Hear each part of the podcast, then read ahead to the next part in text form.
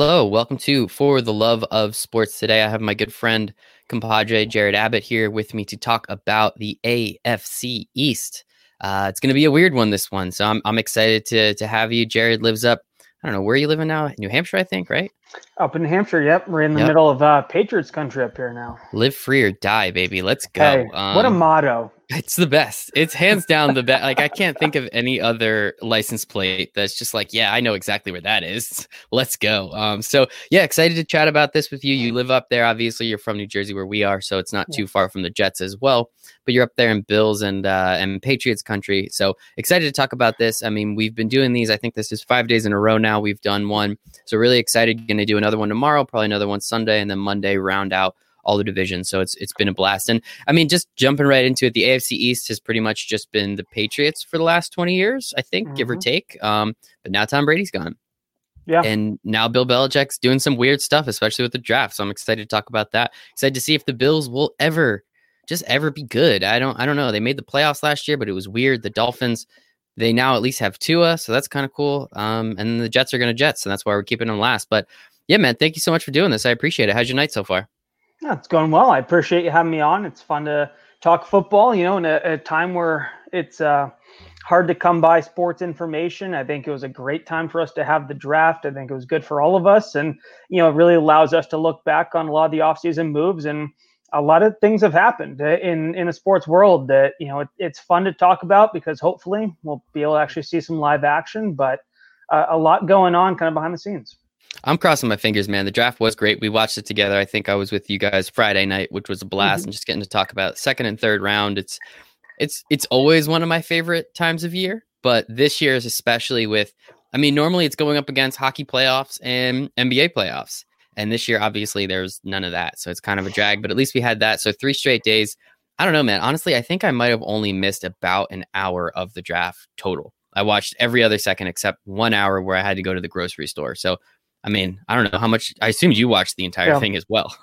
Yeah, that, I think it was, you know, the same situation for me. The only break I had was I, I had to run to Petco to uh, pick up some some dog food. That was um, probably um, beginning of the fifth round. Came back and picked up the rest of it, and you know, you I go. just I kind of caught up on what I missed, and it was uh, I, I finished the fourth, and then decided, you know what, all right, let's uh, make a, a quick break and then come back and see what's going on here. And um, and that way, I'm I'm here for the the end of the draft. So yeah, it. it. was exciting. I mean, I, I, couldn't get away from it. You know, it's uh, hey, it doesn't get any better, man. It's, draft. Exactly. When there's nothing else on, we have to get into it. And your dog is pretty fantastic, so she deserved that food, uh, especially at a time like the draft. I mean, of, of all the times you could have possibly went to the store, I think it's funny you picked the only time something live's on. But hey, your dog needs her food. You're gonna get her her food, and I respect the hell out of that about you, Jared. So let's um let's jump into it. I mean, obviously, the team we're gonna start with is the Patriots. Um, yeah. they did a lot this offseason in terms of of gaining, retaining, and losing players, and so in terms of players gained. Uh, they signed Adrian Phillips. I thought that was pretty cool. Cody Davis, Brian Hoyer, a couple one year deals. Um, that's something. Other than that, I mean, I don't know. Of, of, the players they gained outside of Adrian Phillips, who I don't even know how old that dude is anymore. I think he's been in the league the entire time I've been watching. Uh, who are you looking at in terms of the players that they brought in through free agency? Uh, I think what's interesting is they add a guy like a, a Beau Allen who's kind of bounced around the league. He he's kind of a, one of those classic Patriot type of guys. It'll come there.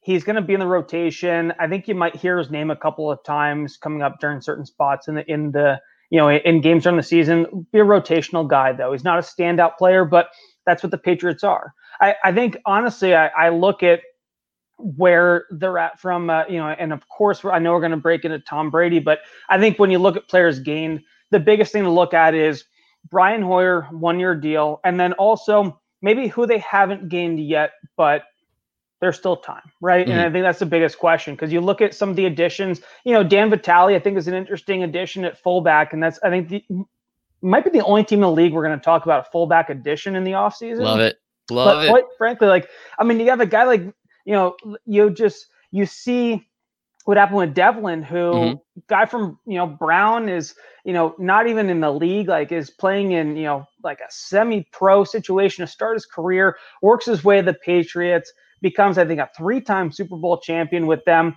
and he's actually he played a vital role, and and that's just the thing about that team, it doesn't matter about who you are, where you came from, what you've accomplished.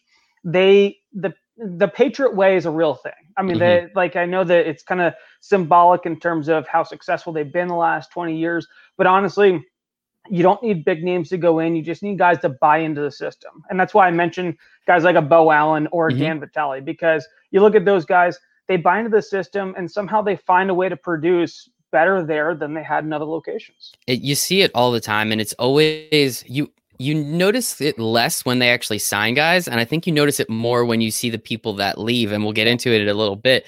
Uh, like a guy like kyle van noy he's good. He was on the patriots. He does really well. I think he leaves the patriots signs this m- pretty big deal with the Lions, is terrible, goes back to the Patriots, is great, and then leaves and signs a mega deal essentially with the Dolphins now. So I, I, don't know, you know, it's it's just one of those things where Bill Belichick is smarter than all of us, whether we like it or not, and whether we hate him or not, he's just smarter. And hopefully, being up there, you haven't become a fan at all. I want to make sure that, but it's just always interesting to me to see who they bring in because most of these one and two year deals, but I am confident a couple of these guys are then going to sign some pretty big money deals after it's all over. And then Bill Belichick's going to say, all right, I'll just find more guys off the street. I also love how he always, I don't think anybody in this list, but I'll be totally honest, I'm not 100% sure.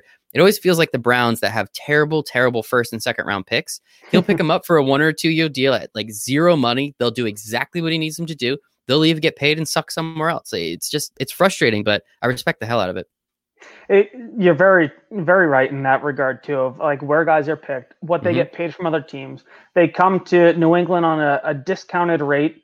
They get a lot of value out of that, and then they move on because they produce. They sign somewhere else, and another team has a handful to deal with. And it's it's just this like vicious cycle mm-hmm. that teams have had to deal with for the last 20 years. I mean, the AFC East we know has been probably one of the worst divisions in football, aside from the the Patriots, of course. But it gives them six wins a year mm-hmm. normally. Right. I mean, uh, well, five. They, Miami always figures out a way to win one, but ah, other than that, right. yeah, five. True. Some ran, and it's always in Miami. Random humid day, something weird's going yep. on, trick plays. You know, Kenyan Drake, whatever. You know, it's, gotta love and it. It always won, but aside, I mean, you look at. I mean, the Patriots literally won the last decade. I mean, swept the decade, which is astonishing. And then uh, you just you look at what they do and no offseason is ever, you know, uh, newsworthy in New mm-hmm. England. And it's just these guys that, you know, I, I, think that rather than the guys gained, I think you look at like the guys that kept, like, you know, mm-hmm. Devin McCourty, I mean, is, is, honestly one of the linchpins of that defense. I mean, he's a, a phenomenal player. And then Matt Slater, probably the best special teamer in the game. And mm-hmm. it's like an underrated re-signing pick, but you know when when you retain a guy like that, but quite frankly, you you keep a guy like that. I mean, he's a leader in the locker room. He's a captain on special teams, and that's just what this team builds themselves upon. Mm-hmm. And that's why guys that aren't maybe big names elsewhere, or maybe guys that are kind of bust elsewhere, come to New England and they produce. And it, it's because of that leadership. It's it's frustrating as hell to watch, but again, I mean, looking back on it, we're gonna say, how did this happen? Like, where, how, how does a one team win for twenty straight years? Like, that's insane. They've had two separate dynasties within this entire run, which if you think about that in itself is just insane. Thankfully, I mean, the the one time the Eagles do push through, it's against the Patriots, thank God. Two times the Giants were able to do it. So us sitting here, we can say we had a hand in beating Tom Brady three times. At least that's the way I like to think about it. Um, and you know, you bring up the players retained. I think one interesting one, Joe Thuney or Tooney, mm-hmm. however the heck you say his name. Eh, he's on the franchise tag, and yep. his name came up a lot in potential trade discussion leading up to the draft. Clearly, nothing ever came of it. So I don't know mm-hmm. if he plays out the franchise tag, if Bill Belichick figures out a way to sign him. Uh, do you have any insight up there in Patriot country for us? You know, I, I, think just the talk right now is is planning on having him as a piece of the team. Mm-hmm. I think that if there was going to be something that would have been done, it would have already been done. I think that's Makes one sense. of the things you also notice about the Patriots is that they don't they they don't wait until last minute. You know, when they talk about deadlines, they're they're not a deadline type of team. They, if mm-hmm. they have an objective, they're going to accomplish it. Now, with a franchise tag, it, there's always you know just stickier points to mm-hmm. it. Um, I don't see him going anywhere. So at this point, I think that probably signs the tag, plays it out, see what happens after that. I think that it's it's interesting because with the tag, you know, he's a huge piece in that mm-hmm. offense. Mm-hmm. Even though he's he's a guard, he's a huge piece of that offense. And this is a team that is in transition, but yet is always competing, which is mm-hmm. it's a it's a reload, not a rebuild. Yeah. So you don't know what to expect. He may even sign sign an extension and a deal after. There hasn't been any talk about that up here in terms of news uh, mm-hmm. with him, but there's also no talk about him leaving. So I, mm-hmm. I assume that as of right now, plays it out with the tag they either work something out or he moves on at the end of the year. I mean, this is a team that's mm-hmm. not afraid to move on from guys like that too, that are great players that will sign big contracts elsewhere. But um, you know that that's just a situation with them, and I think it's interesting just the direction they're going in. Mm-hmm. Somehow they find a way to win games, so that's why like guys like him will play it out because mm-hmm. that's a good spot to be in. He he will figure it out. I mean, I feel bad for him because he would have got a payday, right? He's yep. he's just one of those guys that would have left, gotten a pretty big payday, and unfortunately, I mean, unfortunately, he's making what fourteen million dollars this year, I think. So I guess there's worse situations to be in, but hey, I'm sure he would have rathered you know that sixty million dollar contract that Nate Solder signed to be terrible for the Giants. Um, in terms of player leaving, I mean, there was an exodus to say the least. I mean, Tom Brady's at the top of the list. We'll obviously talk about that, but Kyle Van Noy, Jamie Collins, I, I guess Philip Dorsett matters. Stephen Gostkowski left. Um, Duron Harmon, Danny Shelton. Again, that's a Browns guy, if I'm not mistaken. That was terrible. Uh, and, you know, it's just they always have these. Maybe not this big of an exodus, obviously this year with two really, really key and Gostkowski, if you want to consider him, you know, a three really, really key players would that have been with the team for a very long time. But I mean I guess we should probably start with the most important piece in Elandon Roberts, right? Like that guy leaving is just gonna now. Tom Brady obviously going is just insane. I mean, what is what was that like, especially being up there? And I mean, I didn't believe it until it actually happened. I thought there was literally 0.0% chance it was gonna happen. What was it like actually being there? And what did they feel and Patriots fans feel like, especially up there? I, there was an initial sense of shock uh, no one believed it. The first reports came out. I know when I first saw them, I said, uh, you know, need to fact check that. Yeah, exactly. you yeah, know, like, double I, check. I don't know. Like, let's let's be serious here. Really? Uh, but it was true, and uh, it's interesting because the reaction of the the base up here was was very positive. They knew that this had been kind of an ongoing thing last couple of years.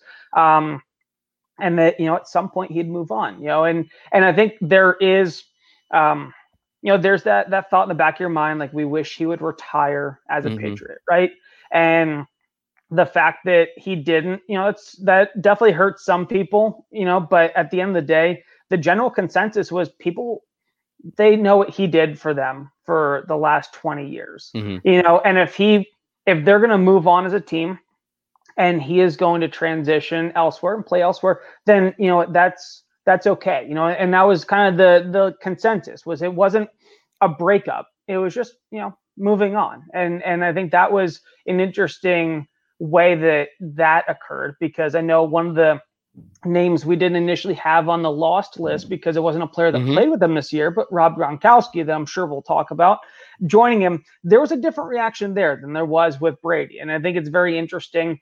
Um, obviously, in sports, you just don't really see this happen. No. When, oh my God, no. Like a guy that is, you know, arguably the best of all time at the position. You know, there's always those arguments. Um, a guy that has dominated two decades of football and then leaves the team he's only ever known for another organization and it's just you know you you think back to some of the biggest names in the game of where they ended up like where guys ended their career you know montana Favre. you think about guys like that and it's like you always think about the glory days but then it's mm-hmm. like oh gosh he ended up like finishing up here there's really nothing going on here yeah I, the but what's interesting is that no one thinks it's going to happen with Brady. They still think he's somehow going to compete you know, even at his age and with that team, they still like they say, well, the Bucs now host a Super Bowl. Will he, you know, take them to the Super Bowl in their home stadium? And it, it's a very interesting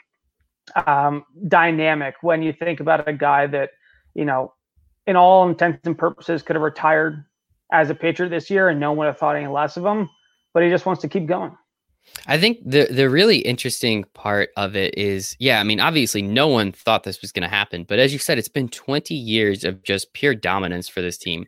And so from that perspective, anyone under the age of 19 literally knows nothing else other than Tom Brady. So he's your favorite player, most likely. He's the one that you always look to. Yeah, you love Bill Belichick and what he does if you're from there, but what is that like? What is that like? How many people are finding out that they're actually Tom Brady fans, not Patriots fans? And how many people are actually angry about the fact that he left and saying how could he do that to you know us and this team like where where is that dichotomy and where are people like on, kind of on that spectrum i'm curious i think that's a good point you um if you were to look at the fan base the the fan base that knew the patriots before tom brady just appreciate everything he did for that mm-hmm. organization and yep. what they want and they were the, so bad. Everyone forgets. Like 20, the last twenty years, they've been incredible, but they were the laughing stock of mm-hmm. football for, for like twenty years before that. Yeah, absolutely. If you go uh, to Patriot Place, they have like a um, their kind of Patriot Hall of Fame mm-hmm. area. Um, you know, going through the seasons, all the championships. They have a, a video that they run through. And the most interesting parts before they got to the success, they were atrocious. They actually almost moved out of the entire region and mm-hmm. moved as a team. And they they were sold at that point, kept there, and then the team somehow find uh, found a way to have a home. And it, it, took until this for them to really cement themselves. Mm-hmm. Um, I mean, obviously, you know, you look at, at in the East in the past, when with the Bills with you know Jim Kelly and how the Bills were very dominant for a period of time, but when New England had Brady and they took over, young fans that started even like even you know 19 20 years old even you know people into their their mid 20s mm-hmm. that were like you know very young children when Brady took over, they don't know anything other than Patriots winning and Tom Brady. Mm-hmm. And those are the ones that had the the reaction of, you know, he's you know betraying the the mm-hmm. team, the the city, the fan base, that kind of thing. And I mean, it's certainly not the case, but it's just it's a dose of reality yeah. to young Patriots fans that are going to start understanding what every other team the league has gone through over the last 20 years. Crossing my fingers, man. Yeah, because they're they're the only team that's never been bad. The one the one year they were bad, they still had 10 wins and they just missed the playoffs because I think the two wildcard team had 11 or something, or or one of the wildcard teams had 10 and they just lost the tiebreaker in some capacity. So it's crazy. Um, I'm really excited to see what happens. I don't know. I think I'm rooting more for Tom Brady than for Bill Belichick just to see kind of what that looks like because Bill Belichick can coach for the next 50 years. It looks like he's a robot. Uh, Tom Brady will eventually stop playing at some point, but I don't know. We'll see how it goes. Uh, they also did lose, as I said, some other players. Kyle Van Noy, huge part, uh, you know, linebacker yeah. in the defense. Jamie Collins, another linebacker. Gostkowski again, released, retired, whatever you want to say there. I think he'll probably end up retiring. Um, how do you like moving you know considering everything they've lost retained and and people they brought in what were some of their biggest needs going into the draft well, you look at, I mean, you lose two big time linebackers, right? Jamie Collins, Kyle Van Noy. Van Noy stays in the division. Uh, ironically, you look at some of the biggest losses between Van Noy, Collins, Harmon, and Shelton. And Shelton, as you mentioned, former first round pick of the Browns, it was terrible there. Terrible. Somehow New England resurrects career. And now all four of them, three of them going to to Detroit are all joining former defensive coaches of the New England Patriots. Mm-hmm. Shocker, right? From the Bel- Belichick tree. But I think when you look at where they went in the draft, you lose Harmon, you lose Van Noy, you lose Collins. Okay, so what do you do with your first three picks? You go defensive back, linebacker, linebacker. Makes sense. Mm-hmm. Methodical mm-hmm. approach interesting how in the third round they went with two tight ends. Then they signed an undrafted free agent tight end out of Boston College, gave him a guaranteed $80,000, which normally means he's going to have a pretty good shot of making the yeah. team. I mean, you don't guarantee money to an undrafted free agent, but you have a New England kid, you know, went to Boston College. Um, so that's three tight ends. I mean, this is the Patriots. They they mm-hmm. love to stockpile tight ends, right? But where you go in the draft, I mean, classic Patriots move going to, you know, the safety from Leonard mm-hmm. Ryan, you know, Kyle Doug, like, of course, right? Let's go completely. And I, know this kid had a lot of attention leading up mm-hmm. to the draft. So certainly nothing, you know, taken away from him and, and the program it came from. But would you expect the Patriots to do anything less than to oh, take no. this absolute true wild card because you've never seen him against top competition? You know, yes, there's a lot of talk about him, but you you don't know what you're going to get until he comes in. And it, pick 37, you know, that's borderline first round territory. Yeah. So you know, to to come into that role, I mean, you're going to expect this person to contribute, and then and then you go, you know, Power Five conference linebackers mm-hmm. the next two picks, right? Yeah, yeah you got so, the kid out of, out of Michigan, kid out of Alabama. I mean, yeah, you know. And exactly, and that is it. When it happened, I was like, "Well, duh!" Like, I, of course, Bill Belichick's the guy who picks this no-name, essentially kid, uh, Kyle Dugger from Lenoir. I don't. Where is that Division Two? Is it Division Double One A? I actually don't even know anything about the school or anything about him. What can you tell me? Do you know anything about this guy? Is Division Two? Um, I, am trying to think if they're in the Carolinas or where they. I know they're on the See? East Coast. I, am blanking no even where they're at. Um, just because who, I mean, other than this kid, and it's it's funny because the school started actually getting scouts to come watch him, mm-hmm. and this was the the first time they've they've had scouts actually go to any of their games. Let's be serious here. Division two program. Exactly. But it was just a very bizarre situation. Extremely late bloomer, and grew into a frame that could compete at the top level, and clearly was the best player every time he was out on the field. Mm-hmm. And it just was was extremely obvious to the point that the film of these games started to get onto the internet, social media, and started to get around. Be like, who is this guy? Like, why is he playing here? Why mm-hmm. why didn't he get recruited to go play somewhere else? Well, the thing is, because when the recruiting process was going on, this guy was small. He was not listed as athletic at all, and all of a sudden just exploded. Very late bloomer, very interesting story. I I hope that he actually is able to continue excelling at the highest level because I think it's a great story. Yeah. Oh, but yeah. it's just an unbelievable wild card from someone who had no no sniffs at all at mm-hmm. the division one or the the uh, you know the fc the fbs or the fcs mm-hmm. level i mean yeah. you're talking about going to division two you're you're not ever thinking about playing pro football you think about going there getting your degree and playing out your time and then moving mm-hmm. on and it's, it's just crazy. Yeah. I mean, when you think about it, Division Two is really like the third or the fourth because you you have the Power Five, you have the Group of Five, then you have the FCS Division Double One and uh, One Double A, and then there's Division Two. So there's like there like, he couldn't even make it into like the not North Dakota's a bad example because they're fantastic, but there's so many like Carson Wentz at least came from a school that was considered Division One, right? You know, Dallas Goedert, Division One, you know, just to name a couple Eagles for you. But it's just crazy he didn't even make it to the lowest level of Division One. He was in Division Two,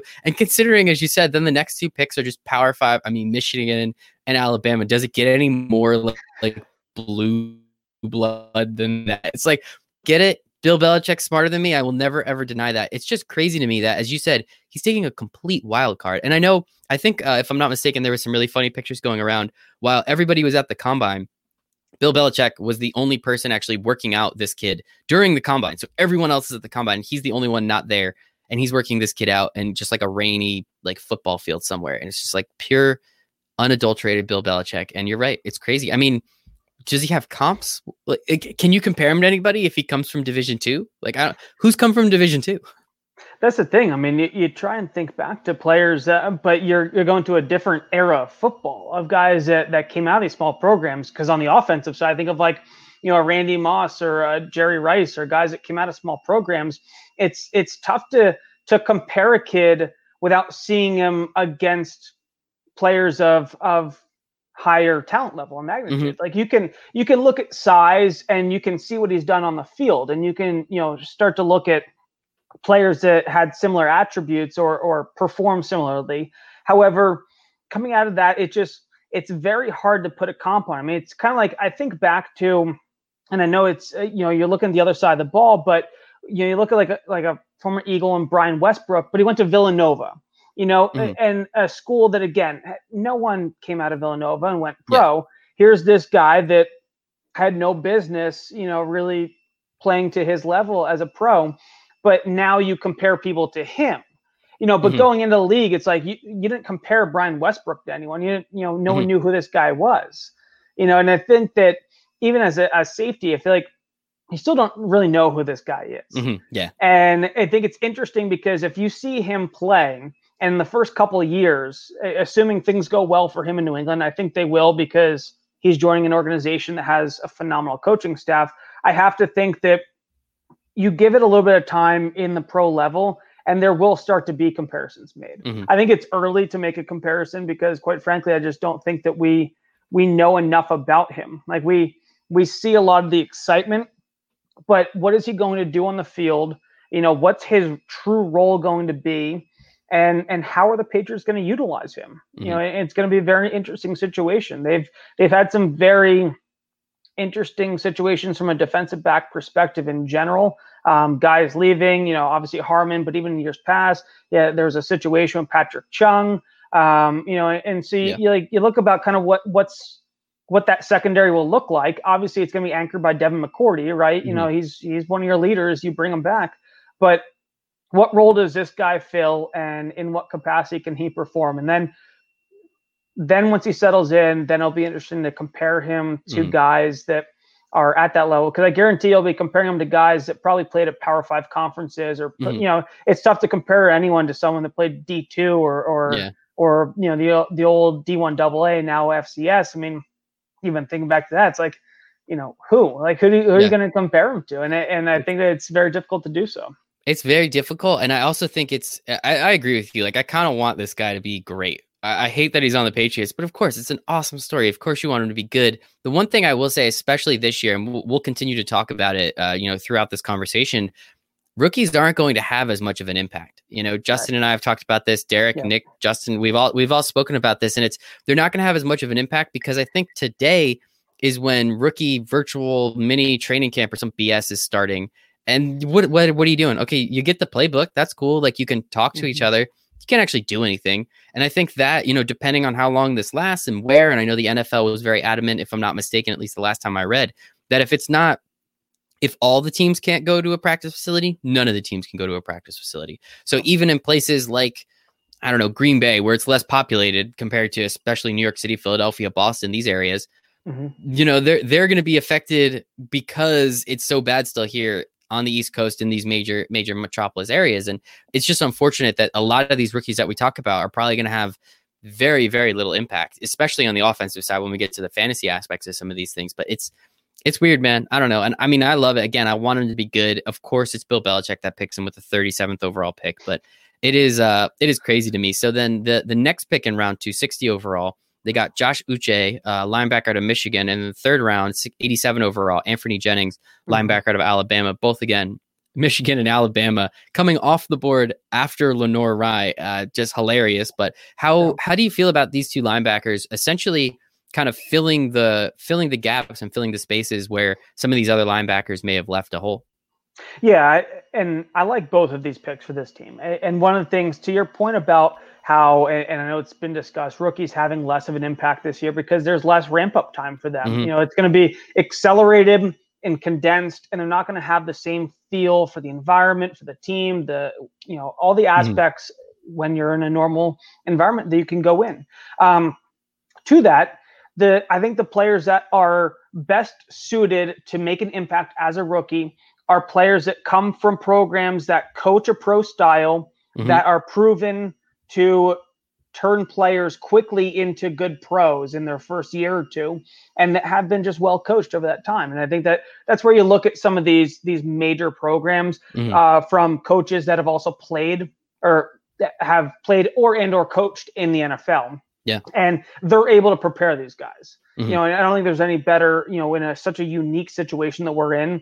You look at, at these players that come from programs. I mean you got michigan and alabama you know, there's a, a lot of pro influence in those coaching staffs in those meeting rooms. That means that they're going to help get these guys ready as well. You know, they're certainly not going to just move on without them. They're going to mm-hmm. help these guys adjust. And I like both of these picks. I think you're getting something a little bit different in each individual, but you know, you look at a Kyle Van Noy versus Jamie Collins. I mean, two very different styles yeah. of linebacker, but they both were effective in their time in New England. I think that's the key is that for Belichick and his staff – to find, and they always do, they pull out the strengths of each of these individuals mm-hmm. and they somehow, you know, will morph their own linebacking positions to make this work for for whomever they have. You know, it's you know, you just you have like, you know, the way that Kyle Van Noy played the game, you know, I'm interested to see what he'll do down in Miami because, like you said, he kind of bombed in Detroit. I mean, it's just like it's a unique style of play because he doesn't. I wouldn't say he excels or is is elite in any particular area,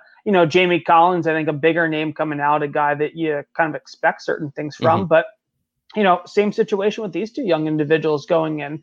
I think that you're going to get a little bit of something different from them, but when it comes to New England, that's okay. They're not a team that says I have to have this style of linebacker, whether it's it's the small undersized speed guy, whether it's the big inside run stuffing guy. You know, the NFL is a hybrid now, and, and New England's one of the best at, at picking guys that can come off the field and go stay on the field in, in three down situations. A hundred percent. It's so frustrating. It's a tale as old as time. But yeah, if I if I had to place a bet, I would think you know you're. I love the point that you make. You know, they're it's it's funny the point you make, of course, because that first pick is is from a Division two school with probably not that great of coaching, and it, not not a, nothing against that guy, but obviously you're comparing him to Nick Saban, and you know how you feel about John Harbaugh. Like, of course, he's not going to have that level of expertise, yeah. especially with these guys both coaching in the NFL, uh, you know, playing a lot of football in their careers as well. So it's it's very interesting to me there. But then, as you said, then they go to two of the bluest of the blue bloods coming out of programs that they're probably going to be more turnkey than anything. And now Bill Belichick can utilize them. And as you said, two completely different linebackers and what they lost, but really two different kinds of linebackers and what they bring in. And of course, Bill Belichick's going to figure out a way to put them in the best possible situations. And I'm confident the defense is going to be great, even with all the losses that they did incur. Um, so then in the third round, in essentially back to back picks within four picks of each other. Mm-hmm. Oh, no, I apologize. Uh, in, within 10 picks of each other, they take um, Devin Asani. Did I say that right? Uh, uh whatever. Uh, Tight end out of LTU. Yeah, that's that's cool. Tight end out of UCLA and Dalton Keene, tight end out of Virginia Tech. Um, as you said before, they love to stockpile tight ends. They brought in another one as an un, uh, um, undrafted free agent. What about these two guys? And I guess what do you see in them, and and how to make the easiest comparison? Like how which one's Gronk and which one's Aaron Hernandez? Like how are, how are they just going to try and replicate what they used to have and just give Jarrett Stidham now just these two incredible tight ends that go along with the rest of the offense? you know, it's interesting that you say that because now all the comparisons will be who's Gronk and who's Aaron Hernandez, yep. right? Mm-hmm. But yet when you look at these guys, I mean, I don't think either is Gronk. I don't think no. either is Aaron Hernandez. And it's nobody's like, either. That's the thing. Like they're know, terrible so now, comparisons. Nobody's Gronk. He's the best of all time at tight end. It's ridiculous. So uh, you know, you what you look at in these guys is you know the what you're going to get in the New England offense is going to be a very muddled view from a receiver perspective, tight end mm-hmm. and receiver. I mean, you look at, the, quite frankly, I think when you look at these two, you need to look more at what they're going to bring to the the team on the field, whether it's it's in their blocking abilities or their ability just to run routes. Because aside from Julian Edelman, let's be serious here. When you look at that receiving corps, it's extremely depleted. You lost Philip Dorsett. I know that you know they're really banking high on their first round pick from last year, that kid at Arizona State, and they think that you know that there's going to be a lot of potential there. Um, but this is a team that has always, and they were the first ones really that that brought the two tight end set onto the field, set them out wide, put them in the slot, whatever they felt like doing. Because what they're trying to do is just create mismatches, mm-hmm. and just look at the size differential, right? That's the biggest thing. That's what Gronk brought to the table. Aaron Hernandez is a guy that was more of your speed tight end. You know, kind of like what what when Mark Andrews came into the league with with Baltimore, you know, a tight end that could really stretch the field. You know, and that was just not what tight ends used to be. Now you see that all the time. Now you mm-hmm. see, you know, Kelce, Ertz, I mean, the big names in the league. Okay, what can they do from, you know, more than just blocking? Now these are mm-hmm. guys that are very athletic. And that's what New England is looking at here in these two guys. You're going to, again, much like when you go linebacker, linebacker, tight end, tight end, it's like, all right, you're not going to take the same player twice, but yet mm-hmm. leave it to New England to duplicate their their positions multiple times in the same draft. And and then they, as I mentioned, they add the um, mm-hmm. young kid out of Boston College as an undrafted free agent. There's no, you know, guarantee he makes a team, but they gave him a guaranteed eight thousand. I know they could easily write that off, but normally when you're looking at a kid from Boston College up in New England, you guarantee him money. He's a tight end. It's the New England Patriots. I think some way this kid finds mm-hmm. a way to make the team. Yeah. And I, so so now you it. add three tight ends in in one off season. And I think what, what's going to be important is to figure out, you know, what role these guys are are going to mm-hmm. uh, carve out for themselves. You know, because this is a team that is in transition across the board. They don't have Tom Brady, who is an elite, accurate quarterback that is always picking his spots from a route running perspective, you're going to get something a little bit different. You don't really know what to expect from the quarterback position. So I I don't know what you're going to get out of these two initially. I think that's going to take some time for for both these kids to develop and and show themselves in, in what their true value is going to be to the team. But one thing is for sure is that knowing New England, they're both going to see the field, and mm-hmm. I think they're both going to have the opportunity to to show themselves in, in both sides of the ball here. And, and it depends on how they're going to excel from a, a, blocking perspective and a reception perspective, as I mean. And I just don't know what you're going to get from them because you don't have reliable Tom Brady. If you had Tom mm-hmm. Brady, like, all right, you know, now make your your comparison to how these yep. guys are going to fill into those old tight end roles. I don't know what this team is planning on doing, you know, and in the talk up here, no one knows because when you aren't sure if you're going Jarrett Stidham, if you're going with Hoyer, if you're looking at one of the the free agents still left out there, you know, all of these guys utilize tight ends in a different fashion. Mm-hmm. You know, Tom Brady was Mr. Consistent in how he utilized these guys, and and he helped make their careers. Um, classic Patriots moves, but you know, it, both could be impactful players, and also either or could very well work themselves out of the system. Mm-hmm. And that's just the yep. way New England works. And I and I I couldn't couldn't pick one over the other mm-hmm. because mm-hmm. quite frankly, I think right now it's a toss up. You look at these two. It's it's something, man. I mean, it's just it's so frustrating because we make we we we do all this and uh, we do all this for fun. We talk about it. We try and think of this, think of that. But we have no idea. we, the, the, comparison is always, you know, someone's playing chess, someone's playing checkers. Bill Belichick's playing like that Chinese game that's like takes 18 years to finish. Like that's the game he's playing. We're still trying to figure out how to play checkers, and it's it's frustrating. But hey, that's why he's been to nine Super Bowls in the last what 16 years or something, 17 years. So it is what it is. And we will exactly. uh we will move on and hope for the worst for them. Uh so just a couple late round picks here. They had a few late round picks, a fifth, three, six, and a seventh. So in the fifth round, 159 overall, they take the kicker. I'm not even gonna try. His name's first name's Justin. What's up, Justin? Um, but I don't know what his Rohrwasser. I don't know. He had some racist stuff on his arm. People were pretty angry about that.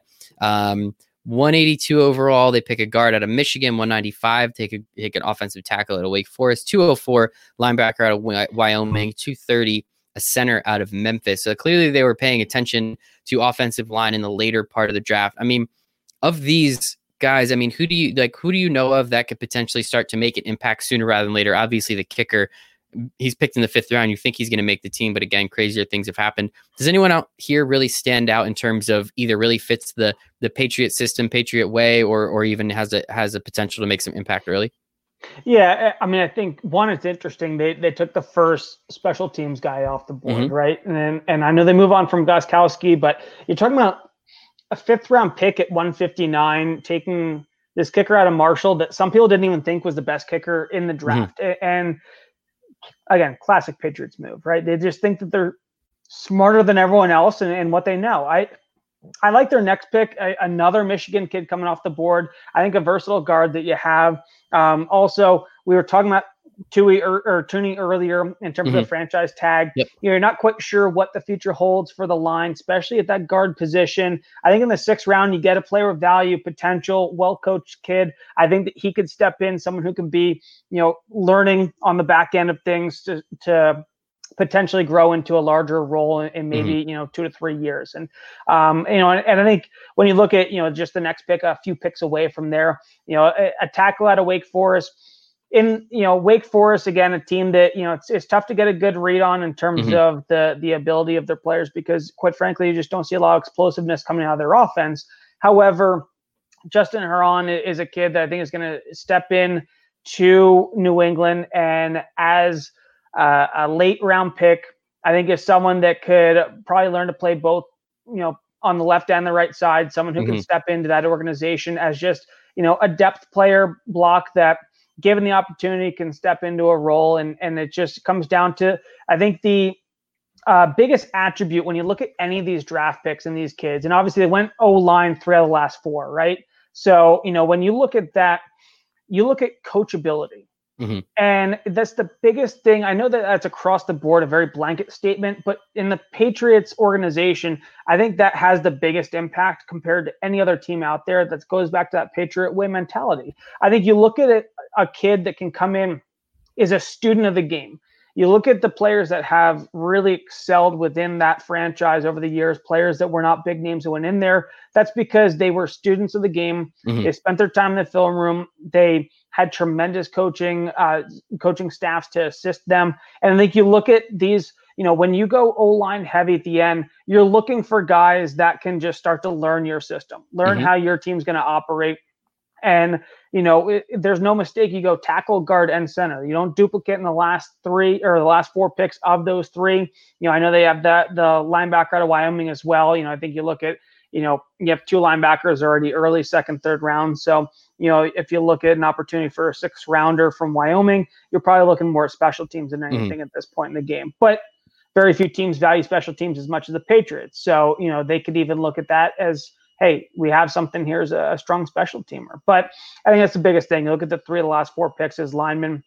It's who can develop to be low in terms of the the um, expectations and mm-hmm. the compensation level. You know, these are lower end picks. This is a, a franchise that is notorious for taking advantage of the opportunity to have someone at the lower end of the compensation spectrum because they can spend their money elsewhere.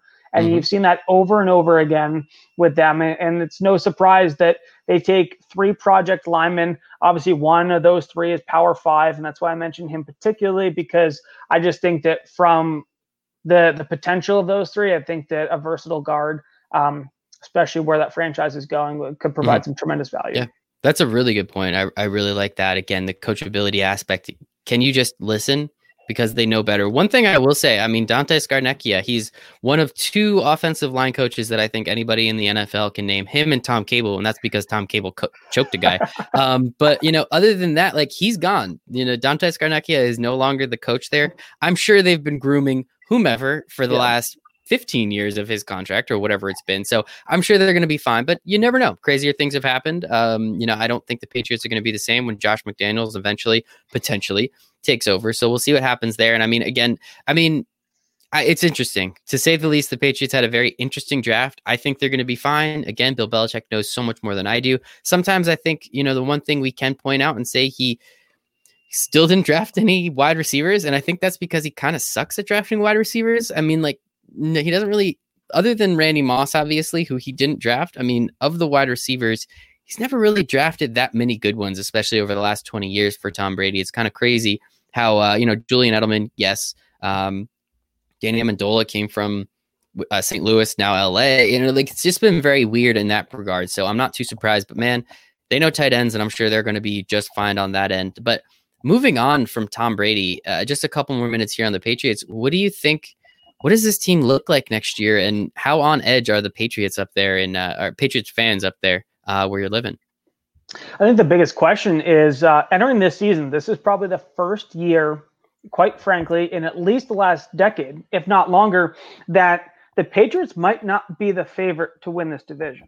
Mm-hmm. And, and that's just you look at you've Jarrett Stidham and Brian Hoyer as your quarterbacks, and this league quite frankly, goes with the quarterback. They did a terrible job of utilizing Sony Michel last year. I don't know if he's going to have a expanded role in this offense because of, of Brady moving on.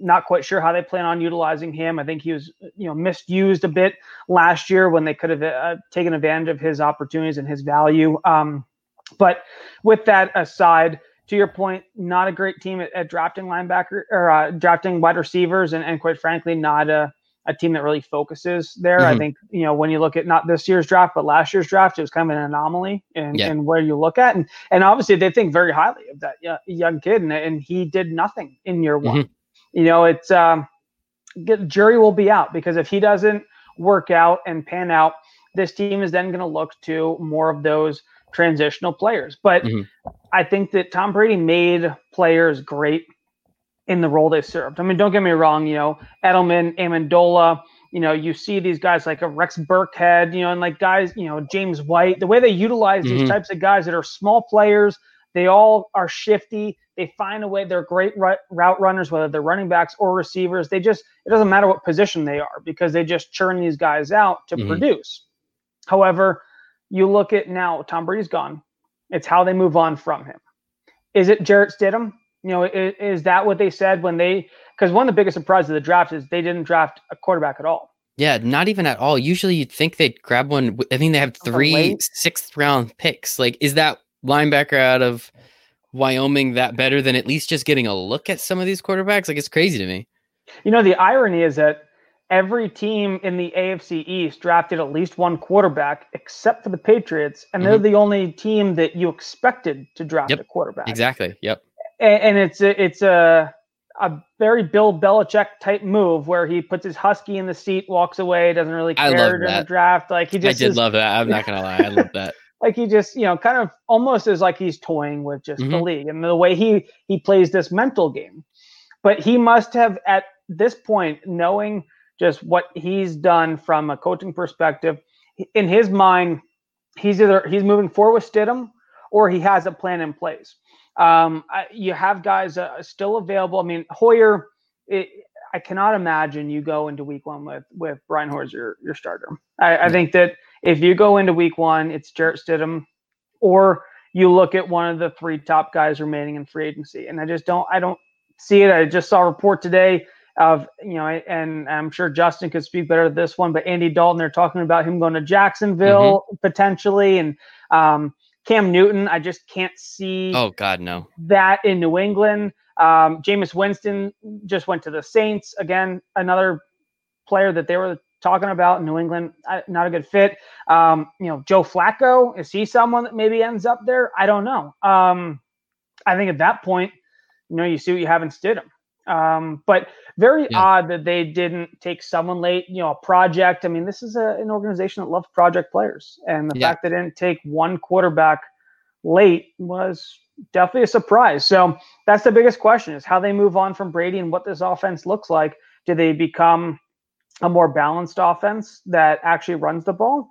Mm-hmm. Um, or did they expect whoever steps in as a, a Jarrett Stidham or whomever to to run this offense just like Brady and being very methodical and a game manager going up and down the field and just put puzzle pieces in. I think that this team more than any just has roles already laid out and now they just go get the player that they're going to plug in that you're going to do this and it's worked. So and it's gonna work, and it's gonna keep working, and we're all just gonna keep crying um, down here outside of Patriot Country. And I think uh, we'll talk about it in a bit with the Bills, but I thought Jacob Eason was the absolute perfect, especially with him in the fifth round. I just thought it was an absolute steal. The Patriots would pick him up, see Jarrett Stidham stuck, put Jacob Eason in, and everyone be like, wait, why did this guy drop to the fifth round again? Oh, he can't throw the ball a mile, but he can do everything else fine. Hmm, that's interesting. But that would have been perfect Patriots for me um, personally. So let's that's enough about the Patriots. I don't want to talk about them anymore. They're too good. Let's move on to the rest of the AFC. And as you said, they've sucked. Um, as you said, Patriots might not be favored to win the East. I actually think they might be, uh, or at least they're tied with the Bills and at least win total. I don't know where the juice is right now, but I'm pretty sure they're both around nine and a half wins. Uh, the Bills, obviously, they traded their first round pick for Stefon Diggs. I think a first and like a fourth or a fifth. They, I love this. They brought in Josh Norman on a one year deal to see if he can, I don't know, just be alive anymore. Brought in uh, Mario Addison. AJ Klein, um, Vernon Butler. I thought that was a pretty interesting one. Quinton Jefferson of the players they gained outside of Diggs, because I think that's that's a pretty obvious one. Yeah. Um, how do you feel about the rest of the players that you think uh, that they brought into their team in the offseason? Yeah, I mean, I like the offseason that the Bills had. Um, and, and why I say I think the Patriots might not be the favorites because you look at the season the Bills had last year and you see the way teams are trending. And yes, the Patriots are the Patriots until someone takes them out, right? Mm-hmm. However, with the Bills, their team is trending upwards and they have a a young, very strong team that has an identity. Mm-hmm. Their defense, we've always known. Their defense, I mean, you go to Buffalo, good luck against that defense. I mean, even the Patriots, when their mm-hmm. offense is is demolishing everyone else, they go to Buffalo. You're playing that game. You're dealing with the Buffalo Mafia, eh, the Bills Mafia. You just somehow you just can't get anything going. Mm-hmm. So you start on the defensive end, right? The Diggs move I, I, loved it. I think that that gives them the explosiveness on the offensive side of the ball. Um, and then we'll get into the draft picks later. I also like what they did at running back mm-hmm. as well with Zach Moss. But yeah. um, you look at the players they've added. Josh Norman, total toss up, one year deal. Love Why it. not take a shot, right? You know, he could go there and he could add some some jump to that defensive back corps. If nothing else, a little swagger. Mm-hmm. Um, you know, and and quite frankly, he might not really pan out. Might be one of those veteran guys that goes there extremely average at best, but it doesn't matter. It's a one year deal. You didn't sign him to exactly. a lucrative contract. You didn't put multiple years into it. So it doesn't matter. If it doesn't work out, doesn't work out you know what? Very, uh, very low risk move, high reward if he actually comes back in into to turn. I mean, Washington ruined that guy, unfortunately. I was, so I was gonna say for on, on, Josh Norman for a second. The reason I love it is I don't know how hard. I mean, he was not good last year, and he was he was bad last year, and he wasn't very good the year before that. Remembering what he was when he was in his prime is one thing, but also understanding the Redskins were supposed to be bad, and they were very, very bad. So I'm not gonna I'm not gonna call into question his level of uh, effort. I don't think that's a good thing to do to another human being. But at the same time, how hard do you think he was actually trying? Do you really think he cared about any of those games at all? So I am curious. I'm just curious. As you said, it's a one year deal. I think it's only a couple million bucks. They figured out. I mean, their caps their cap was just completely ridiculous three years ago. I think they had like 70 million or something ridiculous in dead cap money. But once all that got flushed out, then they found some found some dollars. And as you said, they've been able to build a team and actually compete. I mean, they made it to the playoffs for what the second time I think in three years, which is incredible. I mean, they haven't been in the playoffs in a million years before that, and they should have won that game. That's a whole nother conversation. But I don't know. I'm excited. And what about uh, what about the rest of the off uh, off season signings? Yeah, I, I really like um, you know adding. I think AJ Klein. I love AJ Klein. He's just a tackling machine. I mm-hmm. mean, he's a guy that you can plug in on the outside. He can hop into the inside if need be, depending on your package. But he's just like Mr. Reliable. And I just for the Bills defense, it fits in, I think, perfectly. He's mm-hmm. going to be a guy. It's going to be a high tackle, total guy, and just you know is. Um, is a guy that doesn't need anything either. He's just going to go in, do his job, get it done. Really fits in. I mean, Sean McDermott, you know, obviously from his ties way back when with, with Philadelphia, and then I know he had a couple stops along the way, but he's always had that mentality. I mean, he's a great defensive mind in that regard. Uh, Mario Addison, I think, will be an interesting pick. Mm-hmm. I think it, you know, three year deal. I think you can get some tremendous value. He obviously offers some more rush on the edge compared to an AJ Klein, who's more of just your kind of steady tackling uh, linebacker. But I like what they did. I mean, you look at at what they've done with those two additions there. You know, you add two more guys to your D line. I mean, this is a team that can can't have enough guys in the front 7 mm-hmm. You know, you see three linebackers when when you also add um, uh, Matakevich also on, on a couple year deal. And then you have Quinton Jefferson again, uh, you know, a guy that I think you could actually, you know, pick some potential out of that can maybe resurrect some things with Buffalo. Sign a two year contract. So obviously they think highly enough to give him 2 mm-hmm. years. And then Vernon Butler as well, same thing on the D line. Uh, again, a team that you know does not shy away from filling up their front seven. That's where they've made made their bread and butter, and that's why they cause so many problems for other teams when it comes to the defensive side of the football. I mean, especially when you look at the run, they've always been a great run defense, and they find a way to frustrate teams in the passing game too, without really bringing in top name mm-hmm. cornerbacks. I mean, they, yep. this is a team that when Ronald Darby was actually a, a, big name in the game, they decided to trade him away for Jordan Matthews. Nothing comes of it, but they just move on, and they no worse for wear. You know, it's just a, a team that I think you you pick up guys in your front seven. They and when teams can't run the football, you're forced to throw the ball. But then that's when the pass rush comes in. So I think mm-hmm. Mario Addison might actually benefit quite a bit from joining this team, and especially in those passing downs. Yeah, I'm excited. I always root for the Bills. I mean, they're always just kind of it's so sad. Um, so I'm always a fan of the you know the Bills. I want to see the Browns be good. Like there's just some of those teams where I'm unless they're playing the Giants, I kind of it would be nice to see them win, right? Like I just want them to win. And the Bills are always one of those teams. I think half of it is because I actually watched people when I was in Cleveland last year. When we were in Cleveland last year, we actually watched Bills Mafia throw each other through tables. Which seeing it in person, there's just this it's just this energy that comes off that table when you hear it snap and crack and the person kind of get up and they're excited but you can tell it's like dude did you break a rib are you okay but no you're still drinking you're good okay we're good so you know i'm always a big fan of the bills um they obviously brought back a bunch of their players as well. Star Lotulelei yeah. didn't realize he was even still in the league, honestly. But I mean, defensive tackles that you don't know their name, that means they're probably pretty damn good at run stuffing if you don't hear him dating sacks. Jordan Poyer I don't know how he, why the Browns let him go, but he's been fantastic in the back end of that defense since he's been in Buffalo. He's been great. He's not a huge ball hawk, but he gets a bunch of tackles and he does have interceptions. I always feel like it's mm-hmm. three, four interceptions every year. It's like, that's pretty damn good. He's always doing something. Also, I will put my hand up and say that his wife is the best follow on Instagram. So if anyone out there does not do that already, I would highly suggest it. Um, re-signing a guard, always very important.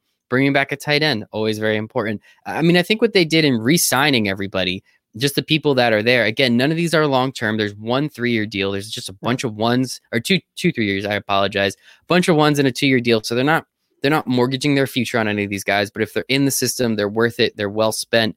I mean, it makes sense, right? Yeah, absolutely. Again, run stuffing, D tackle. I mean, Star Lotulelei, when he first came in the league out of Utah, I mean, he's a guy that was just mammoth of a human being that would mm-hmm. just plug the hole. He was like your perfect 4 3 mm-hmm. type D tackle. I mean, everyone loved this guy. Now he's maybe on the, the backside of his career, mm-hmm. but still productive enough there in a three year deal. And again, you just look at adding to that front 7 mm-hmm. uh, Jordan Poyer, I, I'm with you. I think one of the more underrated safeties in the game. I think one of the better tackling safeties mm-hmm. in the game too. I mean, this is a guy like talking from a fantasy perspective in an IDP league. This is a guy that has been a, a huge yeah. contributor the last two years just in tackles alone. He maybe isn't the biggest ball hawk when it comes to picks, anything along those lines, but this guy is steady. I think great fit again for that defense because you don't need you know, mm-hmm. a, a, ball hawking safety in that defense. You just need a sure tackler who actually isn't afraid to come down into the box as well. I mean, just fits the mold. I, shocked that he got out of Cleveland. Oh, well, mm-hmm. you know, probably for the best. Yeah, no, I'm not surprised. yeah, not really surprised. It's still Cleveland. So, so, you know, at the end of the day, you know, you look at the guys that walked away from there, but those are the two biggest that come to mm-hmm. mind. Mm-hmm. I think you look at the fact they've actually retained a number of the guys too, speaks to what they're developing down there yep. as well. Uh, the the culture that they are putting in place, the system that they have as a team, they're buying in, and that's why you look at them retaining over half a dozen guys and you only let two players go, and really one that I think is going to be more impactful than the other in terms of the loss, but then what they did in terms of who they brought in and then mm-hmm. what they did in the draft. Uh, and I'm talking about Shaq Lawson, of course, yeah. um, is is what they've done. But then, I mean, you know, when you transition what they've done, players retained, losing very few, and then you go to the draft, and it's like Christmas Day for them when they're able just to say, "Oh, well, we lost Shaq Lawson. Well, you know what? We end up getting a guy who had a, maybe a mid first round grade on mm-hmm. some people's boards at 54. So it made absolutely no sense. We were watching this day together. It made zero sense that AJ Epenesa made it all the way to pick 54. I mean, I thought once he I thought he was going to go in the first round. And then once he didn't go in the first round, I was like, awesome. The Giants will probably get him at 36 or whatever they were picking. They ended up, Xavier McKinney also dropped, and I'm kind of happier that they did take him because he, he looks like he's going to yeah. be a lot of fun in that defense. But Epenesa just kept dropping and kept dropping. And the Bills, I mean, yeah, they didn't have a first round pick, but they absolutely got a player that just about everybody out there thought was a first round talent. Um, I mean, especially coming into draft season, he was regarded as a top 10 talent by some people, like easily. I mean, there was Chase Young and then him. Now, obviously, edge rusher, you had uh, uh, Chaisson from LSU. Um, mm-hmm. You had Kinlaw. He's more inside. He's more of D tackle coming in from uh, South Carolina, if I'm not mistaken. But Epenesa was still up there with Yetur Gross-Matos as well. Uh, Penn State guy. You got your shirt on. I like that. And it's just crazy. I mean, I, I totally agree. It's just insane to me that he dropped that far. How uh, does he pretty much just fill the hole that Shaq Lawson left? Yeah, I mean, what a player to go to the Bills. I, I think that that's just you look at like perfect fit in the draft. Yeah. Like absolutely, like you have you have the kid who's a tough kid out of Iowa. He's he's known for being a like mm-hmm. you know he's like a, a just already a filled out strong DN. He's not one of those like speed edge rushers. He's very physical, good on the on the edge when it comes to the run. I think one of the things people also don't realize in his last two years in college, he had 22 sacks. We talk about him not really being much of a sack producer in the pros, but mm-hmm. you're talking about Big Ten offensive lines in the Big Ten. We yep. know how good they are, and this guy finds a way. And and I had the chance to see him play a few times um, just from following the Big Ten throughout the last couple of years, of course. And I just you, you see this guy and you just know he's going to come in and be he's steady you know, mm-hmm. you don't. There's extremely low risk, high reward player again here, and it's just like the fact that he falls to 54. I was shocked. I I actually when when the Eagles were picking the pick above when they ended up mm-hmm. taking Jalen Hurts, I thought, well, the Eagles love to draft linemen, you know, defensive linemen as well. Why not just add this guy to the mix? I mean, you have to think about where players are at on your big board. You have to think he's at the top of a lot of teams' big boards. And the mm-hmm. best player available. And at that point, it's like take the best player available. Mm-hmm. Um, he slips past them. I just surprised because you know just from past drafts, New England or uh, the Philadelphia loves to to take a guy like that, you know, where you think about a, a player who's going to be a, a, DN guy that's Mr. Consistent. And also, quite frankly, I, I thought that even where New England, you know, took Dugger, I thought that they were a great spot for Epenesa. Just mm-hmm. another option where, you know, he just is a very athletic DN, is physical against the run, and I think underrated in his ability to rush the passer. And uh, the Bills strike gold here with this pick. I, I just I can't see this guy not going there and fitting in uh, better than most when it comes to. I mean, you talk about a rookie that can make an impact, and we you mentioned that earlier about how fewer mm-hmm. rookies this year will. This is a rookie I can see making an impact. I don't know what his numbers are going to look like at the end of the year, but I can see him immediately seeing the field with this team and just being a great puzzle piece as you said, just building those lines, just building that front seven, just making it frustrating. I mean, being in the the division with Tom Brady for so long, that was always something that they tried to do, and they just did that. They could just never get over the hump offensively. They never had a good quarterback, and Josh Allen's, I think, I think he's okay. He's good enough to take him to the playoffs. At least we've seen that. So we'll we'll see what happens there. And I'm excited. And I love the fact that he said, you know, he fits in well culturally too. He's he's a big guy. He looks angry. He sounds angry, and you know, I think he's going to fit in well, especially in those cold cold Buffalo home games. We'll see how that goes. So that was their second yeah. round pick. And then their third round pick, even though they just grabbed Devin Singletary last year, if I'm not mistaken, or the year prior, they bring in another running back in Zach Moss, who ran a terrible 40 time, which is mm-hmm. probably a very big reason he dropped this far. But yeah. how do you think he will fit in to that running back room and more importantly, just into that offense? Yeah, I love this pick as well. And, and like I said, he probably fell because of that, because this is a game where it was a bad 40. I don't remember what it was. It was like in the four sevens, if I'm not mistaken, right? It, it, it was just, you know, I think not indicative to the way that he's able to play the game on the field with pads mm-hmm. on I think you can say about certain players. Some of them just don't run great 40 times, but they're faster on the field with pads on, or they just they don't play the game where they have to be a blazer. And I think that's a Zach Moss style of guy. Mm-hmm. You look at, you know, and this is a, a, great transition from what Frank Gore brought to the table with this team. You know, a physical guy. Frank Gore was, you know, kind of a an athletic but meat and potatoes kind of running back mm-hmm. too. I mean, this is a guy that'll go between the tackles. He gets the job done.